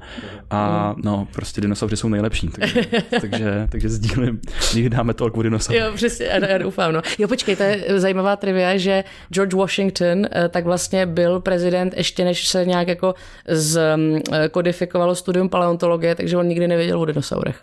Aha, to, což je taky jako zajímavý, jako okay. takový paralel, že wow. no, no, to je a, docela a dobrý mindfuck. 100 let od něj, že jo, tak eh, to byly, já už nevím, jak se jmenovali, ty dva paleontologové, který se, kterým se přisuzuje skoro jako nejvíc těch známých nálezů, no, že jo, no, jako no, no. Triceratops a tak no. dál, tak spolu soutěžili o to, kdo vyhraje ten jako paleontologický grál a jako no. 100 let prostě od toho, od Lincolna. No. Od, od Washingtonu. No, no, no, no. no. To je hrozně hustý. To je, to je hrozně hustý. hustý. uh, mě napadlo jako jedna taková myšlenka, na kterou já spekuluju po večerech a máme i částečně od tebe. A navážu to i na ty jako civilizace, o kterých jsme se mhm. bavili. Mm-hmm. A to je vlastně to, že mm, mám pocit, že my neúplně tak dobře umíme škálovat. Mm. My jsme se o tom bavili třeba i jako s Václavem Vejčmarem, ale mm. že vlastně jakoby ta, že jsme, se, my jsme došli k tomu, že nějaká jako, nějaký kliše obrovský, mm. ale že všechny ty dobré věci spočívají v nějaký omezený míře a že my jsme tady vytvořili nejrůznější jako typy entit, ať už to jsou státy, mm. ať už to jsou ty naše symbolické reality, ve kterých žijeme, anebo ať už to jsou ty technologické giganti. Mm. A vždycky na té škále, když, jsme, když se to začalo rozrůstat, tak nastal bod, že jsme to posrali. Hmm. Že i ten Facebook přesně, to byl ten příklad, že jako ten komunikační systém na tom Harvardu pro ty studenty, wow, mega hustý, hmm. konečně prostě to může vytvořit neskutečně jako dobrý věci ve světě. Přijde bod, se to jako narve do celého světa a najednou bam, jako mm, posrali jsme to, nefunguje to hmm. nějakým způsobem a vytváří to patologické chování té společnosti. Hmm. Potom, že státy rozlejsají se do světa, snaží se aplikovat systém, co funguje na západě Američanům, snaží se no, no aplikovat no, prostě kdykoliv na světě, bam, nefunguje to. Hmm. Jakože, jestli tady eh, jako, že ne, ten bod je, že jakoby mi z toho vychází, že neumíme úplně tak dobře škálovat. Mm. A že to je moje spekulace o tom, když přemýšlím o tom současném světě, který se jako globalizuje, jsme jako víc a víc propojený, ale že vlastně jakoby vidím ty trendy té lokality, že vlastně vznikají ty ostrůvky nějakých společenství, paralelních společenství, který jako se na tu globalitu propojou, ale berou si z ní jenom některý, některý ty vlastnosti, některé ty transakce, některé ty systémy, no. ale že vlastně jakoby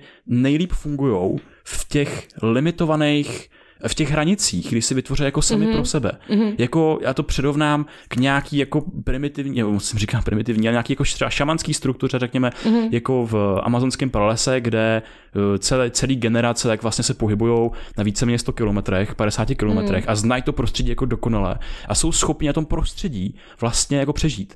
Ale jakmile už se jim tam dostanou ty jako vlivy z toho jako prostředí okolního, mm. z toho mhm. širšího světa, tak vlastně jako velice snadno jsou najednou fragilní a vlastně jako zemřou. Ale té lokalitě, tak jsou, tak jsou schopni jako velmi dobře přežít. Teď jsem splácal hodně věcí dohromady. Ne, ne, ne, vůbec, je to strašně zajímavý.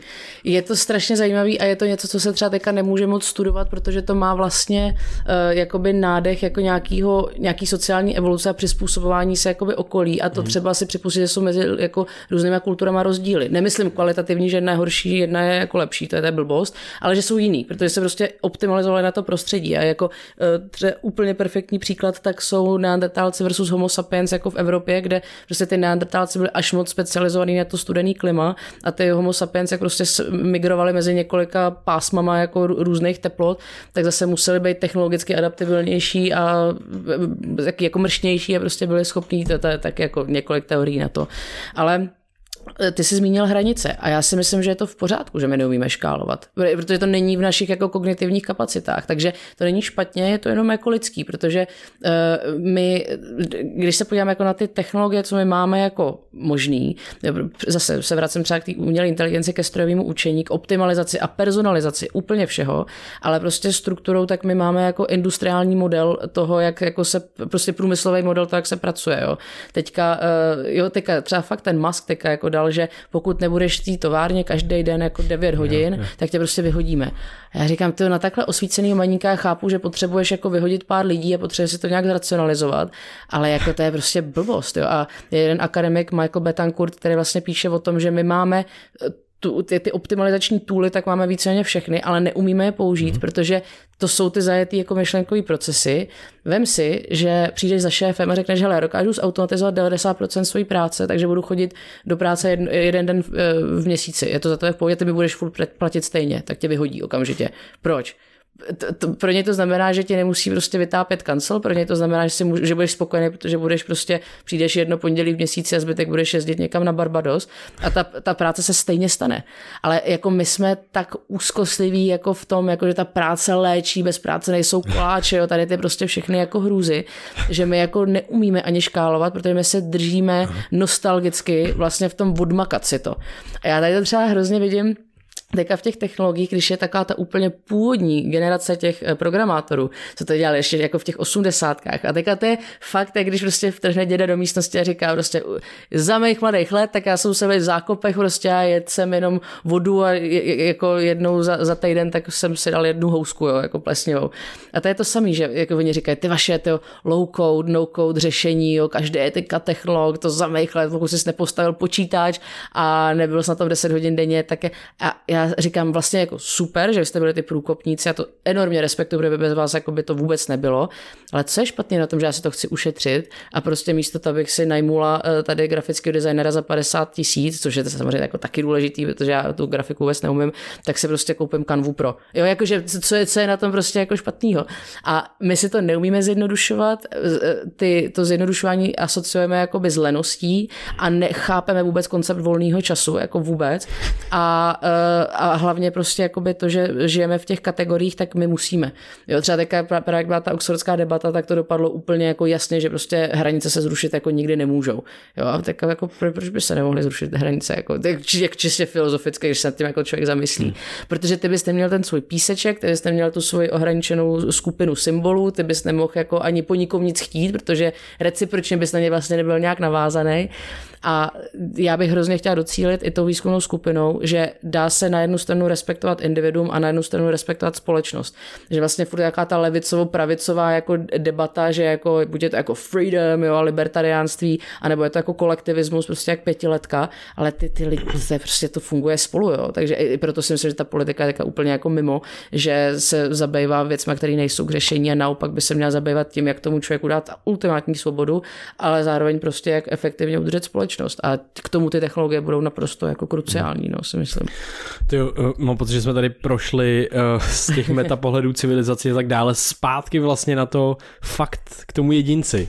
Jo, Individuální jo. psychologii každého z nás, kdy prostě spoustu těch věcí ty změny se zamezujeme sami sobě no. a ta energie, která by mohla jít do toho to řekl, že jo, Václav Dejčmar, včera jsme se bavili, jak to máme v hlavě a mm-hmm. krásně popsal sebe jako investora nejenom ale peněz, ale jako všeho, času a tak dále. Mm. Pak jsme se ptali, no tak co je to jako jedno procento, protože ty nemůžeš si vybrat prostě pokryt všechno, ale musíš vždycky z nějakého, nějaký tématu, oboru, něčeho vybrat si to jedno procento, co bude pro tebe třeba relevantní a užitečné. Mm. On říkal, to jedno procento prostě investovat sám do sebe. Mm. Že to je to nejvíc a mm.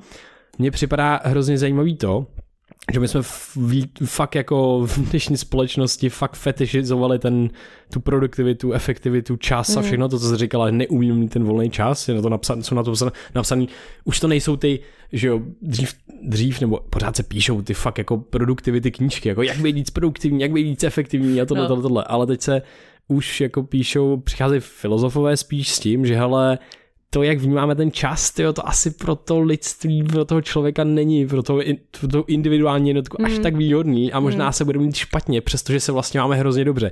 To jsem tady chtěl říct, že možná spoustu těch věcí, o kterých tady mluvíme, zní ne, může znít negativně pro někoho, ale mm. vlastně já, já tady vlastně vždycky, když se o tomhle bavíme, tak já tady mám tu jednu jako ten základ, na kterým to stavím, nebo myšlenku, a to je to, že se tady můžeme bavit takhle mm-hmm. a že vlastně jako jsme extrémně lucky, jako minimálně všichni, kdo to poslouchají, no, no tak mají telefon, tohle, tohle, tohle. Mm. Jako to, co jsme tady, ten systém, co všechno zajišťuje a jak tady můžeme být v relativní fakt jako čistotě, ještě k tomu prostě tady v Česku, jako to je, mm. to je neskutečné, mm. jako to je fakt ráj na zemi tady. Mm. Jenom bych chtěl říct tu perspektivu toho, že vlastně je to to nejlepší, co zatím máme a snažíme se tady prostě fakt jenom jako ne rozbít anarchie a tohle, ale jenom prostě OK, co jsou ty chyby, které právě teď děláme a jsme vůči ním slepí.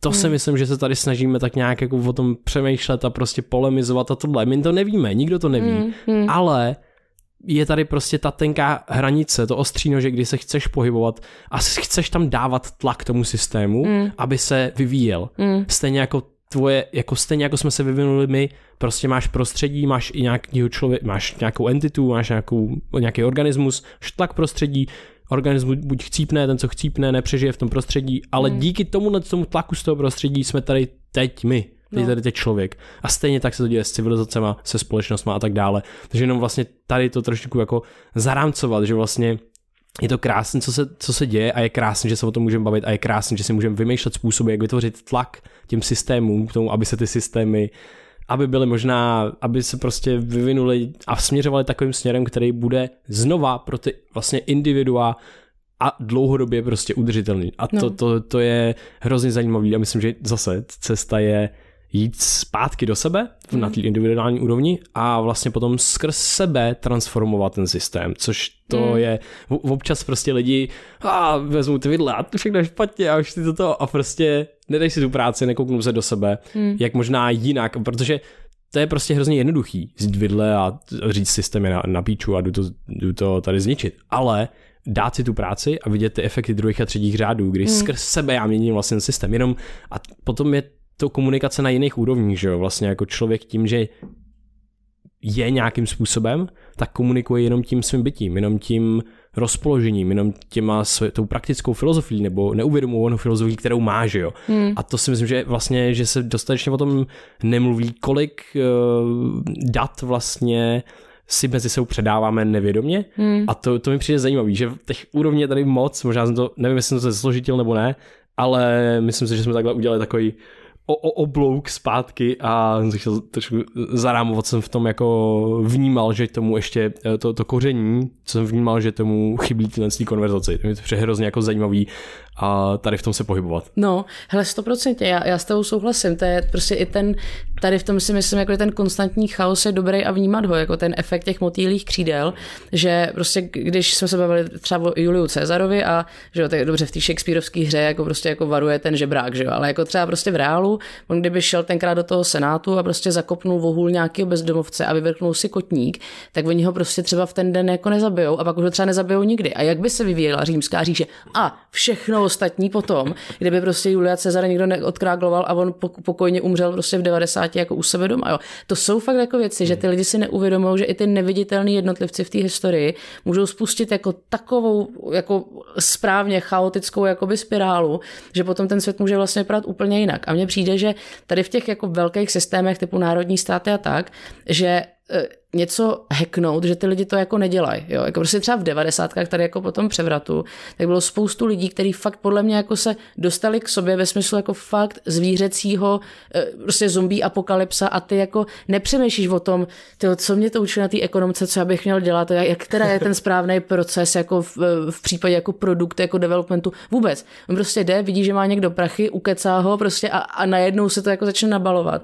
A já musím říct, že jsem teďka donedávna, že to po, pocituju teďka poprvé vlastně s tou výzkumnou skupinou, že já jsem donedávna měla, je to i takový jako trošku odkládání odpovědnosti, jo, když se člověk jako šáhne do svědomí, že je to takový to, že místo, aby člověk zavolal na ten finančák, tak tím prostě napíšeš jako tři maily a, a doufá, že ti vlastně neodpovědí. Jo. Nebo víš, že je něco jako strašně těžký a tak se zeptáš 150 lidí, co si o tom nápadu myslí, ale neuděláš ten nápad. Jo. A to jsou takové ty věci, to je jaká ta iluze té svobody, že ty si myslíš, že jako vlastně hrozně moc věcí děláš a vlastně neděláš nic. A e, jako já teďka jako třeba vidím, že prostě se třeba člověk jako nějak domluví a řekne, to fakt, pojďme dát tu výzkumnou skupinu dohromady. A během dvou dní tak prostě se mnou přijde David Pešek a řekne, hele, máme to potvrzený prostě. Ale já si pamatuju tady, ať bych dal konkrétní příklad. Já jsem ji chtěla založit jako už hrozně dlouho a prostě jsem měla spoustu projektů a jsem jako hrozně rozlítaná. A jak jsem o tom vždycky jako jednou za měsíc jako grandiozně promluvila tak a nic. A tak já už jsem fakt věděla, jako, že na to nechci jako čekat, že to chci udělat, prostě, že mě to chybí, prostě mému CDčku. A bavili jsme se o tom právě s Davidem Peškem, který je skvělý ze Čutu a já jsem ho hrozně dlouho neviděla a já jsem na to připravila jako prezentaci, jak by to mohlo vypadat. A říkám mu, hele Davide, tak jako jaký je ten další jako je postup? A teďka, no to většinou jako musí jít jako přes grémium, ale teďka už to grémium nestihnem, takže nejbližší grémium bude prostě až v září a pak to budeme muset ještě přes skrz někoho prostě vzít, aby to třeba před tím grémiem prostě posvětil, podíval se na tu prezentaci. Tak jsme se o tom bavili a říkám, hele, nešlo by to jako rychleji prostě ukázat to tomu chlápkovi, co ten skvělý, ten, co dě, děkuju vám, jestli se díváte, uh, co to jako posvěcuje jako na čchutu. A on, No, to já, a pak jsme se nějak dobrali a já jsem vlastně normálně jsem byla občas v takém psychickém rozpoložení, že bych řekla, tak dobře a nechala bych to být, ale protože David je správný magor, tak já mu říkám, hele, tak prostě půjdeme za ním příští týden. A on, no tak já mu napíšu sms a ten den, te, to odpoledne, tak on tam seděl ještě s kamarádem Ondrou Brémem David a teďka ten chlapík zrovna jako šel po chodbě a říká, hej, ty jsme psal to nějakou sms o čem to bylo? A on, no, o, nějak, o té výzkumné skupině. A on, řekni mi jako zhruba, o čem to je, tak on mu jako dal ten kontext a on, jo, to zapíšem prostě. A on hned ten večer za mnou přišel a říkal, ty vole, máme to prostě. A já říkám, kdyby, jo, a e, taková ta líná huba holí neštěstí, tak by zase na to člověk, to si třeba čekal čtyři měsíce. A tady to dobře bylo jako nějaký štěstí, že jsem tam jako, že se tam známe všichni a tak, ale um, že mně přijde, že teďka jako, třeba když učím prostě tu umělou inteligenci v těch továrnách a tak, tak tam je jako nasprostá bezmoc od těch lidí. Oni přijdou a řeknou, helejte, já se naučím, udělám se tady kurzu umělé inteligenci, k čemu mi to bude? Co, co, co já s tím? Já stejně nemůžu nic, oni když se rozhodnou, že mě vyhodí, jak mě vyhodí. A já bych vlastně chtěla těm lidem jako hlavně hrozně podpořit v tom, že jednotlivec je, bejte, jednotlivec je dobrý, eh, starat se o sebe není prostě jako uh, samožerský, je to v pořádku, já se taky tady to musím prostě učit a že je opravdu třeba ten systém hacknout. A on se hacknout dá, protože je vlastně strašně fragilní. A když se hackne, tak a když to hackne víc jakoby nadaných, talentovaných prostě jednotlivců s Fishtronem, pak naše civilizace se bude posouvat prostě úplně exponenciálně jako rychleji. No a o to mi jde taky, aby jsme to optimalizovali trošku. to je úplně skvělý, ještě, že tě máme. ne, I, I mean it. I, I mean it, takže ne, já jenom, já jenom hypuju lidi, já jsem takový cheerleader. a tak to je, to je důležitý, že on my ten patos tady v Čechách trošku jako trošku přesolit, okoření, tak ho tady trošku potřebujeme, aby to navázalo na sebe další lidi jako ty korálky. Já ještě na to navážu jedno téma, který mě zajímá a trošku ťuknu do té přednášky, kterou jsem měla teď o víkendu víkendu, která prý byla úplně nejlepší ever. Ještě děkuju, A děkuju. Uh, to je téma jako reciprocity. Mm-hmm. Že jakou roli vlastně, jak se můžeme poučit z té historie, té reciprocity a jak ty třeba hry s nenulovým součtem jako můžeme tak nějak uh, zaimplementovat do té současné společnosti. Jaký je rozdíl mezi altruismem a individualismem? To je, to je super, eh, super otázka. Já si třeba myslím, že jakoby takový ten rizí uh, ideál toho altruismu jako neexistuje, ale zase, že je to v pořádku. To, že od sebe lidi něco očekává, je v pohodě. Jako to, že eh, ty očekáváš dobrý pocit z toho, že jdeš prostě jako vyvenčit jako osiřelýho psa, tak to je vlastně v pořádku, protože ty, ty, tak máš, máš se hezky, to je jako, proč, proč se nemít jako hezky, ale neděláš to jako z nějakého zjištného důvodu, ale je to třeba nějaký prostě jako reciproční altruismus. A uh, já jsem se vlastně koukala na to, že to byla jako uh, konference o Ethereu, o blockchainu, a já jsem vlastně se snažila jako jenom říct, že se z toho stávají taká hrozný buzzwordy a že prostě ty lidi jsou s tím spíš jako znechucený, že ještě teďka jak šlo krypto dolů, že jo, slyší někde blockchain a jo, no, fucking blockchain, to je určitě. A já jsem jenom chtěla jako říct, že vlastně blockchain a kryptoměny tak nejsou fetiš sám o sobě a mě vlastně jako ten fetiš ani tak jako moc jako netankuje, ale je to opravdu technologická manifestace třeba 3 milionů let evoluce. A to je super, jakože vlastně ty lidi dospěli k tomu evolučně, že vědí, že se to děje, vědí, že se to potřebuje nějak inteligentně prostě uspořádat uspořádat a to už je jedno, že je to jako víceméně glorifikovaná excelovská tabulka, nepřepsatelná, ale to, že ty lidi k tomu vůbec dospěli, k tady k té sebereflexe, jak je strašně jako zajímavý. A mluvila jsem tam o reciprocitě třeba v rámci jako Vánoc, jo, jako ten David Miller Unwrapping Christmas, to je prostě nejlepší kniha o tom, jak eh, třeba jako ještě před třema lety, tak bylo jako neakceptovatelné někomu dát Vánocům peníze, a, ale ani to nechtěli ty lidi, co by se jim ty peníze pos, jako poslali. Jo, jako, že jim to prostě přišlo, hele ne, já chci dostat to, že na ten člověk na mě myslí, třeba dát dárek s cenovkou nebo dát dárek nezabalený, je taky jako třeba jako fopa teďka v roce 2021 byla udělaná revize tady těch statistik a tam se zjistilo, že všichni by nejradši si vyměnili peníze, protože, no, protože jako vlastně je krize, ty nemáš jako s jako do huby, jako co dát a ty už nechceš tu vázu, kterou pak budeš muset jít jako vrátit, protože se ti jako nelíbí. I když bys to ještě třeba před třema lety ocenila, protože vlastně ta finanční stabilita tak jako ti dovolila tady ty jako luxusní to, ale ty lidi se pak řekli, hej, ne, prostě jako naučit pět tisíc a já prostě zaplatím elektřinu, jo. A což nepokrylo úplně teďka. A Um, takže to bylo jako zajímavý. Potom vlastně Carcassonne jsme tam jako řešili, že tím, že ty opravíš těm lidem prostě nějaký monument, tak pak s nima máš vytvořený jakoby nějaký kontrakt, jakože podívejte se, co já pro vás dělám, podívejte se, jak máme čistý ulice, že jo, a teda. To je všechno jako na bázi vlastně velmi inteligentního heknutí našeho evolučního algoritmu, aby potom ty lidi vlastně byli vydíratelný, že ty jim řekneš, aha, tak vy přestanete platit daně, tak dálnice nebudou, což je taky blbost, protože většina jako stavění třeba v Římě, když se stavili silnice, tak to bylo všechno privátní, jako konce římský loď, to tak bylo privátní, takže to je jako zajímavý. Uh, pak jsme tam, uh, pak třeba co mě fascinovalo, bylo třeba během viktoriánské Anglie ta uh, nobles oblíž, což vlastně bylo o aristokratech, který jako samozřejmě ten panovník se nechtěl nějak zlepřátelit, zároveň jako mu bylo blbý po nich jako chtít prachy nějak vymáhat, ale byla jejich sociální povinnost postavit si ročinec, muzeum, galerii, proto víceméně všechny ty public housing jako v Anglii, tak jako ty top školy a tak, tak jsou vlastně tady od těch jako donátorů, kde oni zase plnějí ten reciproční altruismus jako s tou společností. A to mi prostě jako přišlo fascino, fascinující a myslím, že zase vracíme jako 360 stupňů k té výzkumné skupině, že to, co myslím teďka my můžeme dát lidem, tak je přístup k informacím, ať si sami vytvoří obrázek, uh, jako co nejmenší bias, ten bude jako vždycky, ale prostě říct jako jo, stalo se to takhle a tady to máš černý na bílém a pak už si s tím dělej jako co chceš. Neříkat jim ten požadovaný výsledek, co chceš, aby ti z toho jako by vylezlo a uh, prostě jako cílet na maximální transparentnost. A to myslím, že ten blockchain vlastně s tou výzkumnou skupinou můžou nějak jako eh, pomoct tomu, aspoň třeba trošku. No. Mě tam ještě v té přednášce zaujalo, jak vlastně, a nejen v té přednášce, ale spíše toho, co vychází z principu jakoby her s nulovým, nenulovým součtem no, no. a celý mm. evoluční biologie.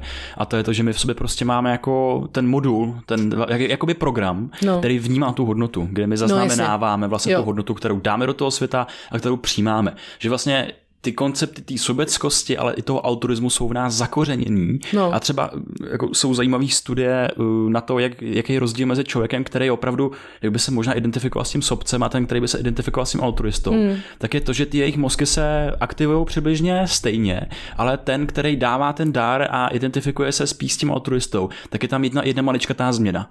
A to je to, že v jeho mozku se rozsvítí centrum, který je asociovaný s odměnou pro něj. Hmm. Že on hmm. zažívá, když někomu něco dává, no. tak vlastně zažívá to, že odměňuje sám sebe. No. Což je svým způsobem taky jako sobeckost, že jo? Protože najednou, a, a jako by vychází to z principu toho, že jsme provázaní s tou společností, s tím mm, systémem. Mm. Takže ty stejně, když postavíš tu silnici, no. tak jako by z té to budeš těžit ty a jako ten bonus z toho budou jako další lidi. Já no, nevím, jasný. můžeš to zmonetizovat, že jo? Takže ještě z toho prostě budeš mít jako nějaký peníze a no. tak dál. Ale že vlastně jako ten altruismus i ta sobeckost jsou totálně provázané věci a my se jako bez nich eh, neobejdeme. No, vůbec. To, to řekl hrozně krásně, ale to je zase, bych jako směřovala k tomu, za a mě teda fascinuje ten konstantní algoritmus na té vypočítávání mm. hodnoty, co nám mhm. běží, prostě furt, jo. A e, další věc, jako co je zajímavá, je, že jako čistě z evolučního hlediska je v pořádku se postarat o sebe a o svoji rodinu. Jako, jo, nebo jako o tu skupinu, kterou ty považuješ za důležitou. Jakože mě třeba jako přijde, že často ty lidi, co se říká, jsou největší altruisti jako e, ve společnosti, tak jsou často prostě největší sobci, protože on sice někam daruje prostě 10 milionů, že jo, nebo vys, jak jste si zmínil, jakoby mýtu a tak. A proto já věřím všem těm jakoby kampaním jako obsahově je to super, zachránit přírodu, zachránit prostě uh, lidi jako před šikanováním a tak samozřejmě, ale udělat si z toho jako business model. Jo, teďka prostě, teďka je prostě Pride Month a to je neskutečný, co ty jako vidíš. Jo, prostě jako máš třeba, tak nejlepší příklad je ta, um, ta majonéza jo, duhová, jo. ta gejo, to je úplně prostě jako, že wow. neskutečný. A vlastně, když se z politiky a tady těch jakoby sociálních pohnutek dělá jakoby nějaký optimální dobro, tak pak se vlastně dostáváš prostě fakt jako do nacistického Německa, který třeba jako propagovali zákaz kouření nebo jako dobro ke zvířatům, protože se si vykupovali tu společnost tady těma způsobama. Já samozřejmě nejsem takový magor, abych porovnávala tady to, co se děje s nacistickým Německem, ale v momentě, když máš nějakou morální policii a začneš lidem říkat, co je jako objektivní dobro, tak seš civilizačním průseru, totál prostě, jo, protože tam vůbec nedáváš těm lidem jakoby nějakou flexibilitu vystajskou prostě strávou, že jo. A eh, no, takže jako, jako za mě ta sobeckost, třeba by bylo fajn jako změnit jako to slovo, jo. Vlastně sobeckost v každém jazyce je jako negativní slovo. Hmm. Ale kdyby bylo to slovo prostě jako, že se postaráš, a to je v pohodě, a když ty něco dáš, něco dostaneš, tak na tom bartru tak je založená prostě jako lidská existence, ta Robinson Crusoe ekonomika, takže mně to přijde vlastně jako úplně normální a měl bychom se toho míň bát, protože pak třeba uh, bych, bych se nebála říct nebo peníze za přednášku, nebo já. tak, ale, ale to já. už se, do to, to už se dostávám. To člověk musí v prostě jako občas udělat, že jo? Dáš nějakou hodnotu, je to energie a stejně člověk ve své podstatě je jenom prostě transaktátor, Přesně transakční tak. mechanismus pro energii, jakýhokoliv, jako, jakýhokoliv typu Jenom ještě k tomu morálnímu dilematu, který je relativní. mě tam napadlo ještě, a já nevím, kde jsem to slyšel, a to mě teď hrozně mrzí, ale to bylo uh, vlastně zajímavý že, že teď ten Pride Month, že jo, hmm. a teď jo, ty společnosti tak uh, dělají reklamy hmm. na to, že máš tu majonézu z těch, těch duhových barvách, no. ale jenom ve společnostech, kde už to je přijatý. A ne v Saudské Arábii. A ne v Saudské Arábii. A nebo ne, ne, ne, ne třeba ve východní Evropě, tam to není. No. Protože tam no. to prostě ještě nepřím, je nepřijímaný a tím pádem samozřejmě, že se nikdo nekoupí Pride hořčici. No, jasně. Protože to prostě není jakoby ten trend produkt v té společnosti right now. No. Takže oni jsou selektivní v tom, jak podporují ty dané trendy. Jo. A někde jinde je třeba jako proti podporují. No, no, jasně. Jakože no, jasně. To je, to je crazy. A, jako no, je, a... no, jo, ano. Zase jsme u toho, že jsme u toho, he, hele, jako, jak s tím Vatikánem a s, a s tím, jak to prostě spolupracuje. Jako jo. vždycky to bude nějaký typ jako marketingu a tak dále a prostě asi jde o to potom, když už jsou takhle velký korporáty a tak, tak je to těžký, ale potom je to o těch individuích, kteří prostě řeknou, hej, tohle asi je fakt bullshit, pojďme to udělat buď všude a fakt no. jako si stojíme za těma hodnotama no. a to si myslím, že je strašně jako těžký udržet v tak velkých korporátech ty hodnotové kompasy a no. aby to směřovali všude stejně, protože prostě se to roz, rozplizne a každý už máš podjednotky, které to řeší sami a tak no. dále, ale to je velký průser, jako, který si myslím, že se bude řešit až s lidma prostě, který se teďka rodějí a budou fakt to budou žít ty věci, no. půjdou do těch společností a budou to tam reálně jako měnit. Uh, takže to se těším jako, a myslím, že se mění, že to lidi dělají, ale no, prostě no. taky pojďme jako se nad tímhle zamyslet, nenadítávat na všechny tyhle věci, které se dějou, které vypadají jako hodně hodnotově správně, ale zároveň to je prostě jenom taková maska, kterou si na chvilku někdo nasadí a já za chvilku se nasadím jinou, protože jiná je populární a populistická. Takže... No přesně, jako za první světové války tak bylo trendy synáčkům zákopek jako posílat heroina koks, jo, protože hmm. prostě, a to je přesně ono, a tady se zase dostáváme k těm, eh, k tomu individu versus jako tomu kolektivismu jako chápat každýho jako to individuum a nesnažit se ho zaškatulkovat, protože to individuum je chaotický a jakoby jedinečný. Jo. A tady v tom třeba eh, ta archeologie s antropologií jako napáchal jako hrozný škody jo, jako v historii. Takže jako koukat se na to individuum a je úplně jedno, co máš jako za gender, jestli jsi prostě zelený fialový, prostě dělej si, co chceš a prostě funguj. A jako je to v pořádku. A to není, e, jako to se nevylučuje s tím a není to to samý říct, že jak je to prostě life of Brian, jako yes, we're all individuals, jo, a teďka ano, prostě všichni, pokud nebudeš poslouchat tady to, tak jsi vlastně jako zakreténa, což tě ještě víc polarizuje a ty to potom tomu světu jako nic nepředáš. Jo. Takže ať si jako třeba, když se s někým budu bavit pět hodin a on řekne, že prostě i tak bude volit komunisty, tak, tak co? A teď volí komunisty, Ježíš tak jako já s tím nesouhlasím, ať si dělá, co chce. A jako udělat jako potom, protože potom my dáváme ten jako effort a tu optimalizaci společnosti, jak, jako ta evoluční optimalizace, co všechno by se mohli dokázat, tak my pak jako rozfrfňáme prostě na tom, že se deset let bavíme o tom, jestli přesně má být LGBT teda vlajka na tom Twitter profilu toho Mercedes-Benzu v té Saudské Arábii nebo ne. A já bych říkal, já bych třeba radši řešil, jak budeme přežívat yes. jako na Marzu, jo, jako než tady ty jako kraviny. A to neříkám, jako, že samozřejmě jako to vnímat ty individua a respektovat je, tak to není kravina, to je enormně důležitý, mm. ale přijdeme jako kravina s marketingovým týmem prostě tři čtvrtě roku řešit jako logo na Twitteru. Jo. A uh, tady ten virtue signaling si myslím, že je jako obrovský problém a je to jenom další taková ta symbolika typu vlajky, um, hymny a tedy, a že nevrtáme tu efektivitu úplně správným směrem. No. Saro, jaký je tvůj momentální smysl v životě? Ty jo, no vlastně tady ta výzkumná, jako výzkum, nebo ta, jako ta věda, jako dostat se do toho, že můžu prostě si otevřít knížku a číst si, to mě úplně jako fakt já, já věřím tomu, že tady to budu dělat do konce života, jo, jako prostě nepochybuju. Eh, no a to taky začínám přemýšlet o tom, jak to skloubit s dětma jako postupně, jo, protože prostě člověk stárne už a, a, tak jako uh, myslím, že tady ten druh jako i kariéry, tak mi vlastně dovolí jako se o ty děti starat, jako být s nima, ale jako aktivně o tom jako přemýšlím a já jakožto člověk, který jako vždycky řešil jenom prostě ty akademické věci, tak to je to zajímavé stejně, jako co se s tím tělem jako biologicky děje, tak najednou začíná přemýšlet, jako, že to jako, že by měl jako i ty děti děti, tak se o to prostě jako doma bavíme a vlastně jako přemýšlíme o tom, jak skloubit to, aby člověk furt mohl dávat to, co tomu světu chce dávat.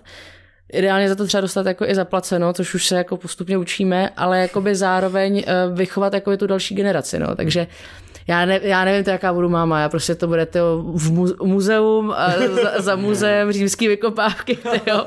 tady mám nějaký latinský slovníky pro, pro začínající, takže to bude ještě veselý, no, ale tak eh, to, to mi tam tak teďka jako nahlodává trošku. No. Uh, multioborové dítě.